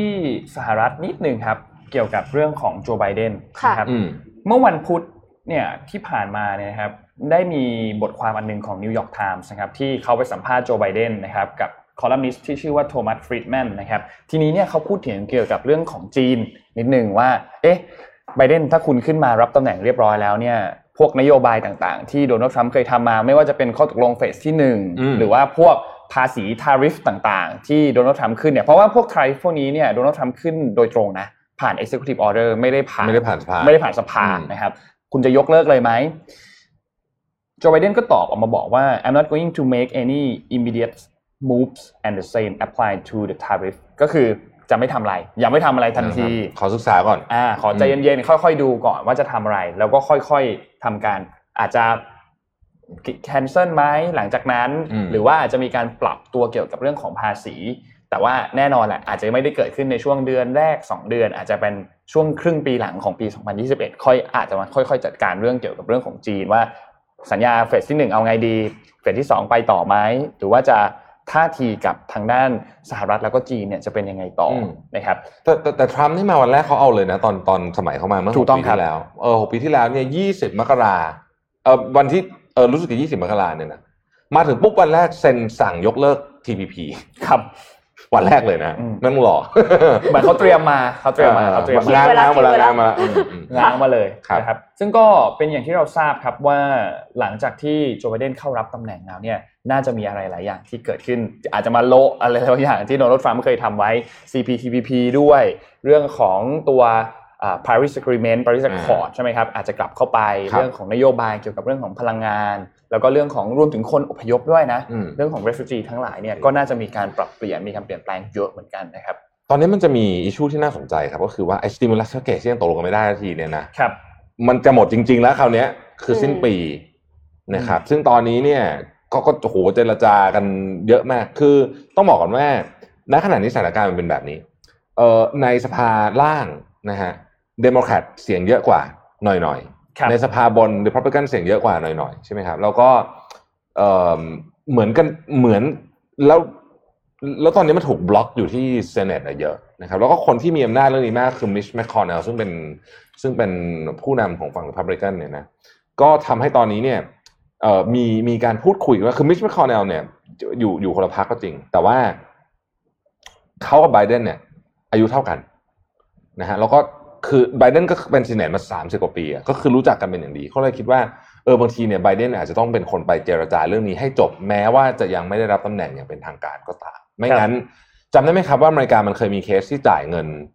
หน่วยงานภาครัฐไม่ได้อะ เมื่อสักสามสี่ปีที่แล้วอะเอ่อหรือสี่ห้าปีที่แล้วที่แบบที่แบบไอ้สภาเถียงเถียงเถียงกันแล้วก็อนุมัติกันไม่ได้ ไม่จบสักที อนุมัติก็มาไม่ได้เออว่างั้นเถอะนะฮะกรณีแบบนี้เนี่ยก็ก็ก็น่าน่าเป็นห่วงมันจะเกิดกริดล็อกขึ้นนะครับ อเมริกาเนี่ยถ้าไม่มีเงินช่วยเหลือนะโอ้โห หนักมาก หนักมากแน่นอนนะฮะ มาพูดถึงฝั่งโดนัลด์ทรัมป์นิดหนึ่งโดนัลด์ทรัมป์เองเขาก็ออกมาเหมือนกับแบบยอมรับไกลๆแล้วนะว่า โอเคอ่ะ อืม เดี๋ยวเจอกันใหม่ อีกสี่ อ่า ปีหน้าค่อยเจอกันใหม่เขาก็มีมันมีงานเลี้ยง ยังยังจะกลับมาอีกเหรอคะ อ่ะเขาบอก มามามามา เขาบอกว่าเขา จะกลั จะ บมา มา มันมีงานเลี้ยงคริสต์มาสที่ทำเนียบขาวนะครับ เมื่อเมื่อเอ่อคืนก่อนที่ผ่านมานะครับโดนัลด์ทรัมป์ก็ออกมาบอกว่า it's been an amazing four years we are trying to do another four years otherwise I will see you in the next four years เราก็พยายามแหละที่จะอยู่ต่อใน 4 ปี นี้ แต่ถ้าสุดท้ายแล้วมันไม่ได้ ไม่ได้ ก็เจอกัน 4 ปีหน้าค่อยเจอกันนะครับ คนคนคนก็บางคนก็จะหล่อๆนิดหน่อยนะฮะ ครับ ผม ก็นั่นแหละครับ ดูเหมือนจะเป็นการยอมรับครั้งแรก ๆ ครั้งแรกแล้วล่ะ อืม ว่าโอเคผลการเลือกตั้งเป็นแบบที่เราทราบ เพราะว่าเรื่องของตัวการยื่นไปหาศาลสูงสุดต่างๆ ที่ในแต่ละรัฐเนี่ยก็ดูเหมือนว่าจะถูกปัดตกไป ครับ เพราะว่าเหมือนกับเช่น บางอันไม่มีหลักฐานว่ามีการทุจริตบ้าง หรือว่าบางอันเนี่ยศาลก็ไม่ได้ก็ปัดคำร้องออกไป อืม นะครับ ก็เป็นอย่างที่เราทราบว่าน่าจะร้อยเปอร์เซ็นแล้วแหละที่เป็นโจไบเดน ครับ นะครับ ค่ะ มันมีเรื่องนี้มานิดหนึ่งซึ่งเป็นคำเตือนที่คือคือตอนเนี้ยมันกลับมาอีกแล้วนะฮะก็จริงๆมันก็มาตลอดอะหลอกขโมยข้อมูล โอ้ย ออนไลน์นะมาอีกแล้ว ค่ะ นะฮะมาอีกแล้วตอนนี้กลับมาอีกแล้วก็เป็นข้อมูลจาก SCB นะครับ ก็คือเอางี้กล่าวโดยภาพรวมนะฮะ ครับ อะไรก็ตามที่ต้องมีการคลิกลิงก์แล้วใส่ personal information เนี่ย มาในอีเมลคุณหรือมาใน SMS เนี่ย ให้คิดไว้ก่อนเลยว่า เป็นของปลอม อืม นะฮะมันก็มีข้อสังเกตอื่น เช่น มันอาจจะระบุมากลางๆเรียนคุณลูกค้าที่เคารพนะฮะส่งข้อความมาเป็นภาษาอังกฤษทั้งหมดอะไรอย่างเงี้ยนะหรือว่าใช้ภาษาไทยแปลกๆอ้างว่าติดต่อโทรศัพท์ไม่ได้ก็เลยอีเมลมานะครับหรือแม้แต่ติดต่อโทรศัพท์ได้ก็ก็ก็ก็ก็ก็อันตรายอยู่ดีนะครับ ครับ แล้วก็มันจะมีลักษณะของเนื้อหาเออใช่ต้องบอกอย่างนี้มันนี่คือจิตวิทยานะครับ มันจะเป็นลักษณะที่หนึ่งสร้างความวิตกกังวลให้คุณ อ่า คือถ้าเกิดฉันไม่ทำอะไรปุ๊บ ต้องคุณต้องรีบทำภายใน 5 ชั่วโมง อะไร 10 ชั่วโมง แบบ แอ นี้ คเคาท์คุณโดนแฮ็กแล้ว คุณ อ่า จะต้องเข้าไปแก้พาสเวิร์ดเดี๋ยวนี้ใส่พาสเวิร์ดเก่าของคุณก่อน ซึ่งอันนี้เป็นจิตวิทยาเบสิกของมนุษย์มากใช่ไหม ครับ อันที่สองคือทำให้อยากรู้อยากเห็น ค่ะ อันนี้ก็ได้เหมือนกัน เช่น คุณได้รับรางวัล หรืออะไรแบบ ลต เนี้ย เตอรี่ คือตอนเนี้ยเราจะผมจะบอกอย่างนี้ว่า อันเนี้ยอันเนี้ยผมคือคือต้องเล่าอย่างนี้ว่า ตอนเนี้อินโฟเมชันของเราที่อยู่ในออนไลน์เนี่ยมันเยอะมาก ครับ คือมันมีอะไรเยอะมาก เขาสามารถเอาพวกเนี้ยมารวมๆกันเสร็จแล้ว ดูเหมือนกับว่าเขาน่าจะรู้จักเราได้ ค่ะ ทันทีที่เรารู้สึกว่าคนนี้รู้จักเราปุ๊บเนี่ยเราจะลดการ์ดลงทันทีแบบ อืม ในอีเมลอะนะแล้วเราก็มีโอกาสที่จะคลิกเข้าไป แล้วก็ใส่ personal information ดังนั้น อย่างที่บอกครับ ขอให้สรุปไปไว้ก่อนเลยว่าปลอมเกือบหมด อืม ค่ะ นะเพราะว่าในความเป็นจริงแล้วเนี่ยเอิ่มอีเมลที่มาจากสถาบันการเงินหรืออะไรพวกนี้เนี่ยจะเป็น one way ครั สั บ งเกตดูนะ คือเขาจะแจ้งอะไรมาให้เราแล้วก็คือจบ ใช่ แล้วก็จะเขียนข้างล่างด้วยว่าอย่าตอบกลับอีเมลนี้ ถูกต้อง แล้วก็เป็น one way เช่นเขาบอกสเต t เมนต์เครดิตการ์ดคุณมา คุณก็ไปจ่ายตังค์แล้วของคุณถูกไหมแต่ไม่มีการตอบอะไรกลับเข้าไปในอีเมลนั้น ครับ อืม รวมถึง นะคบ เวลาจะเปลี่ยนรหัสหรืออะไรพวกเนี้ยที่เขาส่งมาเนี่ย อย่ากดลิงก์ตามที่ไปเปลี่ยนตรงนั้นนะ ค่ะ ให้คุณเข้าเว็บไซต์ออฟฟิเชียล ถูก เขาแล้วไปล็อกอินผ่านเว็บไซต์ออฟฟิเชียลแล้วก็ไปเปลี่ยนตรงนั้น ค่ะ นะครับ เอาพูดถึงรหัสนะฮะก็ผมรู้ว่าทำยาก แต่ ควรควรเปลี่ยนทุกสามเดือน ครับ โอ้โห นะครับก็เหมือนสามเดือน ส แต่ตอนนี้มันมีเป็นคือนอกจากคุณใช้ มันมี ไอ้พวก เป็ วัน น ร้อยเลยอะ พาสเวิร์ดใช่ป่ะ คุณมีเว็บเยอะมากเลยอ่ะที่คุณ ใช่ อะไรคุณรู้เต็มหมดเลย หรือไม่ก็ไปใช้อันนี้ก็ได้ที่มันเป็นพวกแบบ password manager ทั้งหลายอ่ะ อ่า ที่เราต้อง keychain เรา keychain ใช่ไหม อ่าใช่ พวก keychain one password อะไรพวกเนี้ย อืม คือเราจำแค่ตัวอันเดียวคือ master password อะ ครับ แล้วพวกรหัสอื่นๆเนี่ยเดี๋ยวให้พวกพวกเอ่อ system ของพวกระบบพวกเนี้ยจัดการ แล้วก็อย่าลืมตรวจสอบนะว่าคุณติดตั้งพวกโปรแกรมที่ต่อต้าน two step verification ทูสเตปเวอร์พิเคชันแล้วก็พวกไวรัสมาแวร์ต่างๆ เนี่ย ครับ ก็ต้องอัปเดตตลอดนะครับ คือไอ้เรื่องพวกนี้เนี่ย อย่าทำอย่าคิดเป็นเรื่องเล็กนะ ใช่ครับ อื้อหือโดนไปทีหนึ่งนี่เจ็บหัวใจสุด ยังไม่ได้แจกของเลยค่ะ ๆเขายังไม่แจกของอาแจกของของของของของ มี super productive สามเล่ม แล้วก็มี mystery box อีก อืม สี่อัน อันนั้น รว ไม่แจกแล้วนะคะ อันนั้น เป็นเจ็ดอันอันนี้ไม่แจกฮะ เก็บไว้ก่อนเก็บไว้ก่อน เก็บไว้ก่อนเก็บไว้ก่อนเดี๋ยวน่าจะ ของ มี หายากของหายาก ครับผมเป็นแบร เรื่อน ง ด์ หายาก ไอเทม ทุกที หายากนี่คือไม่ใช่แค่หายากกับพวกคุณนะครับ พวกเราด้วย ใช่ หายากกับพวกเราด้วยนะครับ อืม ก็แจกอะไรดี เอ้ยถามว่าอะไรดีอ่ะ ทำอะไรดี วันนี้เราคุยเรื่องวัคซีนไป ไม่เอา อืม ถามวัคซีนเบื่อแล้ว อารักษ์เออเออเออ อ่ะอ่ะเดี๋ยวเราขอขออ่านข่าวอีกข่าวหนึ่งก่อ อ่าน ได้ นะคะ ได้ได้คิดก่อน ระหว่างนั้นนะคะ ขอภาพ M3 ค่ะ โอกาสมาถึงแล้วนะคะสำหรับคนที่อยากจะเป็นแอร์การบินไทยนะคะ อืม ไม่ใช่เป็นแอร์จริง ๆ แต่ว่าไปถ่ายรูป ครับ ใส่คอสตูม แล้วก็เสิร์ฟอาหารรวมถึงทานอาหารบนเครื่องบินด้วย ใครที่คิดถึงบรรยากาศการทานอาหารบนเครื่องบินก็สามารถไปได้เหมือนกันนะคะ แต่ว่าพิเศษตรงที่ว่าคือมีหลายคนนะที่เขาพาแม่ อืม ไปแต่งตัวเป็นแอร์ อืม เขาก็มีชุดมีแบบว่าทำผมให้เสร็จสับเล อื ย ม แล้วก็แบบถ่ายรูปกับแอร์จริงๆอะไรอย่างเงี้ยค่ะ ก็ก็ดูแบบเป็นประสบการณ์ที่น่าจดจำเหมือนกันนะคะ 2,900 บาทขึ้นไปค่ะ คือถ้าสมมติว่าเป็นทานอาหารในชั้นประหยัดอะจะ 2,900 แต่ว่าถ้าเป็นชั้นธุรกิจก็จะเป็นอีกราคาหนึ่ง อืม แต่ว่าก็คืออันเนี้ยไม่จำกัดอายุเลย นอกจากนั้นถ้าไม่ได้อยากเป็นแอร์แต่ว่าเป็นแบบอ่าเด็กๆ ที่อยากจะเป็นนักบินอายุ 7-12 ปีนะคะ รู้จักอาชีพนักบินสำหรับเด็กนะคะ 1 วันครึ่ง 18,900 บาทบวกแวตซึ่งรู้จักอาชีพนักบินเนี่ยคือเขาจะแบบคือมีการพาเดินแล้วก็แบบให้เข้าไปดูในคอกพิทจริง ๆนะคะ มันไม่ได้มันไม่ได้แค่มาพูดเฉยๆนะอ๋อสี่วันค่ะของของเรื่องของการเรียนรู้เกี่ยวกับนักบินเนี่ย สี่วันเลยเหรอ สี่วันนะ โอ้จริงจังมากเลยนะ สำห จ รับ ริงจัง เด็ก7ถึง มันเป็น 12 ซิมูเลเตอร์ใช่ไหมครับ ใช่ อันนี้ไม่ใช่ไป เ เล่นๆแล้วนี่คือเรียนจริงจังพอสมควร รียนจริงจังแล้วก็คือเขาก็บอกว่าจะต้องให้ไปเจอฝ่ายช่างฝ่ายจัดการการบิน พร้อมทดสอบความสามารถในการบินด้วยระบบซิมโบลิก คือ อืม คือ จริงจังเลยอ่ะ ถ้าอยากจะ จริงจัง เป็นนักบินเนี่ยอันเนี้ยคือควรมากนะคะ แล้วก็นอกจากนั้นก็มีการเรียนทำอาหารกับเชฟการบินไทย แล้วก็เรียนรู้การกู้ชีพความปลอดภัยบนเครื่องบินอีกด้วยค่ะ เอ้ยพูดถึงเรื่องการ น่า กู้ สนใจ ชีพเนี่ย เออตอนเนี้ยคิดว่าเรื่อง CPR เนี่ยสำหรับเด็กเด็กเจนใหม่เขาเรียนกันหมดแล้วมั้ง แต่ ครับ ว่าคนยุคยุคเก่าๆเนี่ยบางคนอาจจะไม่ได้เรียนนะหรืออาจจะลืมไปแล้ว ค่ะ นะฮะคิดว่าเรื่อง CPR เนี่ยสำหรับ HR ที่ฟังอยู่นะคิดว่าควรจะฝควรจะเทรน ค่ะ เรื่อง CPR เอ่อให้กับพนักงานบริษัท ทุกคน ทุกคน ให้ให้ให้ทราบข้อมูลอันนี้ไว้อย่างน้อยทำเป็นอ่ะ ไม่ตื่นเต้นมาก ปีที่แล้วเราเพิ่งเทรนไป ก็เออคือคือที่ที่เคยจำจำได้อะที่เคยคิดว่าเรียนแล้วจำได้เฮ้ยบางทีจำผิดนะ อืม คือมันเป็นแบบเหมือนแบบเราจำไว้แบบเนี้ยแต่มันผิดอะ ค่ะ นะฮะเอาเอาเอาถามเรื่องนี้แล้วกันว่าเอ่ม ราคาวัคซีนของอะไรดีอะแอสตราเซเนกาเมื่อกี้ที่เรา ค่ะ บอกอะ ที่เราบอกว่าเราจะได้ฉีดอัน แล้ว นี้ใช่ เรา ไหม เอาภาพขึ้นมาให้ดูเลยนะเมื่อกี้ เออ เออเอาภาพขึ้นมาให้ดูแล้วไง ของไอของแอสตราเซเนกานะครับ ตอนนี้ทุกคน Google กันอยู่เหรอคะ ค ครั รับบผ ผม ม ถามนะฮะแล้วเดี๋ยวดาวก็จะเลือกสุ่มเอาเหมือนเดิมนะครับ ครับ อืม ทุกคนก็จะดับดับ อืมตอนทุกคนตอนนี้ทุกคนดาวดาวเริ่มอย่าง คือทุกคนไม่ไม่ไม่ต้องมาล็อบบี้พวกเรานะ ถ้าจะล็อบบี้อยากได้ของรางวัลไปล็อบบี้ดาว เย ครั ลื บ มลืมเรื่องนี้เลยลืมเรื่องนี้เลยเอ่มสองคนนี้รู้แล้วใช่ไหมไม่ไมันแบบเฮ้ยได้แจ้งข่าวทุกคนเลยวันที่ยี่สิบหก ค่ะ นะครับวันที่ 26 ทุกคนโปรดตั้งใจฟังดีๆนะครับ วันที่ 26 ธันวาคมนะฮะเราจะมีงาน Mission is coming to you ครับ นะครับก็จะเป็นงานที่เรียกว่าเป็นพบปะกันนะฮะ ค่ะ เอ่อที่ True Digital Exclusive Park มาก Exclusive มากๆงานนี้ 60คนเท่านั้น ฮ60 คนเท่านั้นนะครับเอ่อคุณวิธีการคือคุณต้องเข้าไปในเพจ Mission to the Moon แล้วก็ไปดูที่ปักหมุดอยู่ตอนนี้นะฮะอันบนสุดนะ ครับ เอ่อคำถามคือว่า Mission to the Moon Podcast ตอนไหนที่คุณประทับใจมากที่สุด เพราะอะไรนะครับเอ่อวันนั้นเนี่ยกิจกรรมเนี่ยก็จะมีตั้งแต่หนึ่งผมจะอัด EP ที่หนึ่งพันมันพอดีเลยนะครับ อื อื ม ม EP ที่หนึ่งพันเนี่ย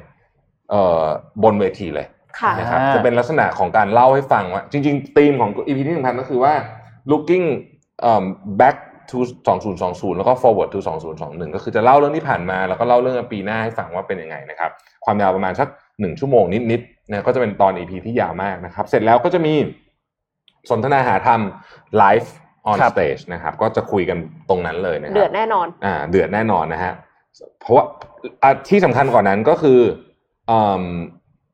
เราจะไม่มีไลฟ์นะครับ อ๋อ เพราะฉะนั้นไม่มีไลฟ์ เอ็กซ์คลูซีฟสุด เอ็กซ์คลูซีฟสุดๆเอ่อ ฟัง พูดจ ย้อบ นห เล ลัง ย ไม่ได้ ฟังย้อนหลังไม่ได้ ไม่มีให้ฟังด้วยนะฮะแล้วก็ไม่มีไลฟ์ด้วยนะครับ เพราะฉะนั้นใครอยากไปนะฮะเอ่อ26ธันวานะครับ 2020 เดี๋ยวเดี๋ยวดาฟจะเป็นคนเอ่อเลือกนะ ว่าจะจะจะใครจะได้ มี เป็ คนอ้อนแล้วค่ะ รับ บอกว่าคุณราฟใจดีกับน้องน้อยหน่อย เดี๋ยวก่อน นะคะ เราเลือกเฉพาะผู้โชคดีที่โพสต์ใน Facebook ก็คือต้องไปตอบใต้คอมเมนต์นะครั อ่าตอบ อย่า ตออย่าตอบบในโพส ใน ต์ อินบ็อกซ์นะอย่าตอบในอินบ็อกซ์นะไปตอบใต้คอมเมนต์นั้นนะครับจะประกาศผลวันที่ 6 ธันวาเวลา 1 ทุ่มตรงสำหรับ 60 คน เออวันนี้วัน อา อา ทิ ทิ ตย์ตย์ นี้ นี้ ไม่ไม่มีค่าใช้จ่ายใดทั้งสิ้น ครับ นะครับไม่มีค่าใช้จ่ายใดทั้งสิ้น อยากให้ไปเจอกัน เป็นงานพบปะฮะ หาพบ พบ ปะ ปะคือเราเราเราเราอยากเห็นแฟนๆบ้างอะ อ่า พูดง่ายๆคือเราอยากเห็นว่าว่า นะครับ คนที่ติดตามเพจเราเนี่ยเฮ้ยเขาเป็นยังไงกันบ้าง เป็นยังไง เออ ค่ะ มาพูดคุยกัน นะครับก็ไปตอบคำถามก็ได้ ครับ นะในในโพสต์นั้นนะครับ โอเคคำถามที่เราถามวันนี้เราถามไปยังนะ สี่ ถาม เหรีย ไป ญ แล้วไง สี่เหรียญอ๋อตอบคำตอบคือสี่เหรียญใช่ไหมเอ้ยเฉลยแล้วกันเนาะเพ เพราะ ราะว่า ว่า เฉลย เฉลย แว เฉลย แล้ว ตอบถูกหมดเลย ตอบถูกอยู่แล้วตอบถูก ไม่ อ เคย แล้ว มีใครตอบคำถามอะไรผิดเลยตอน เดี๋ยว นี้ เราสุ่มแจกแล้วเจ็ดรางวัล อ่าน นะครับ ม โอเค วันนี้น่าจะครบถ้วน ครับ นะครับ ก็ขอบคุณทุกคนมากๆที่ติดตาม แล้วก็ขอบคุณ HCB แล้วก็ทีม Web Advisory ด้วยนะคครั รั บบ แล้วก็ไว้พรุ่งนี้เราเจอกันอีกวันหนึ่งนะครับ วันนี้เรา อ่า สามคน ใช่ ลา ไป ไป ก่ ก่ อ อน น ค ค รั รั บบ เจอสวัสดีครับ สวัสดี สวัสดี ค่ะ ครับ มิชชันเดลี่รีพอร์ต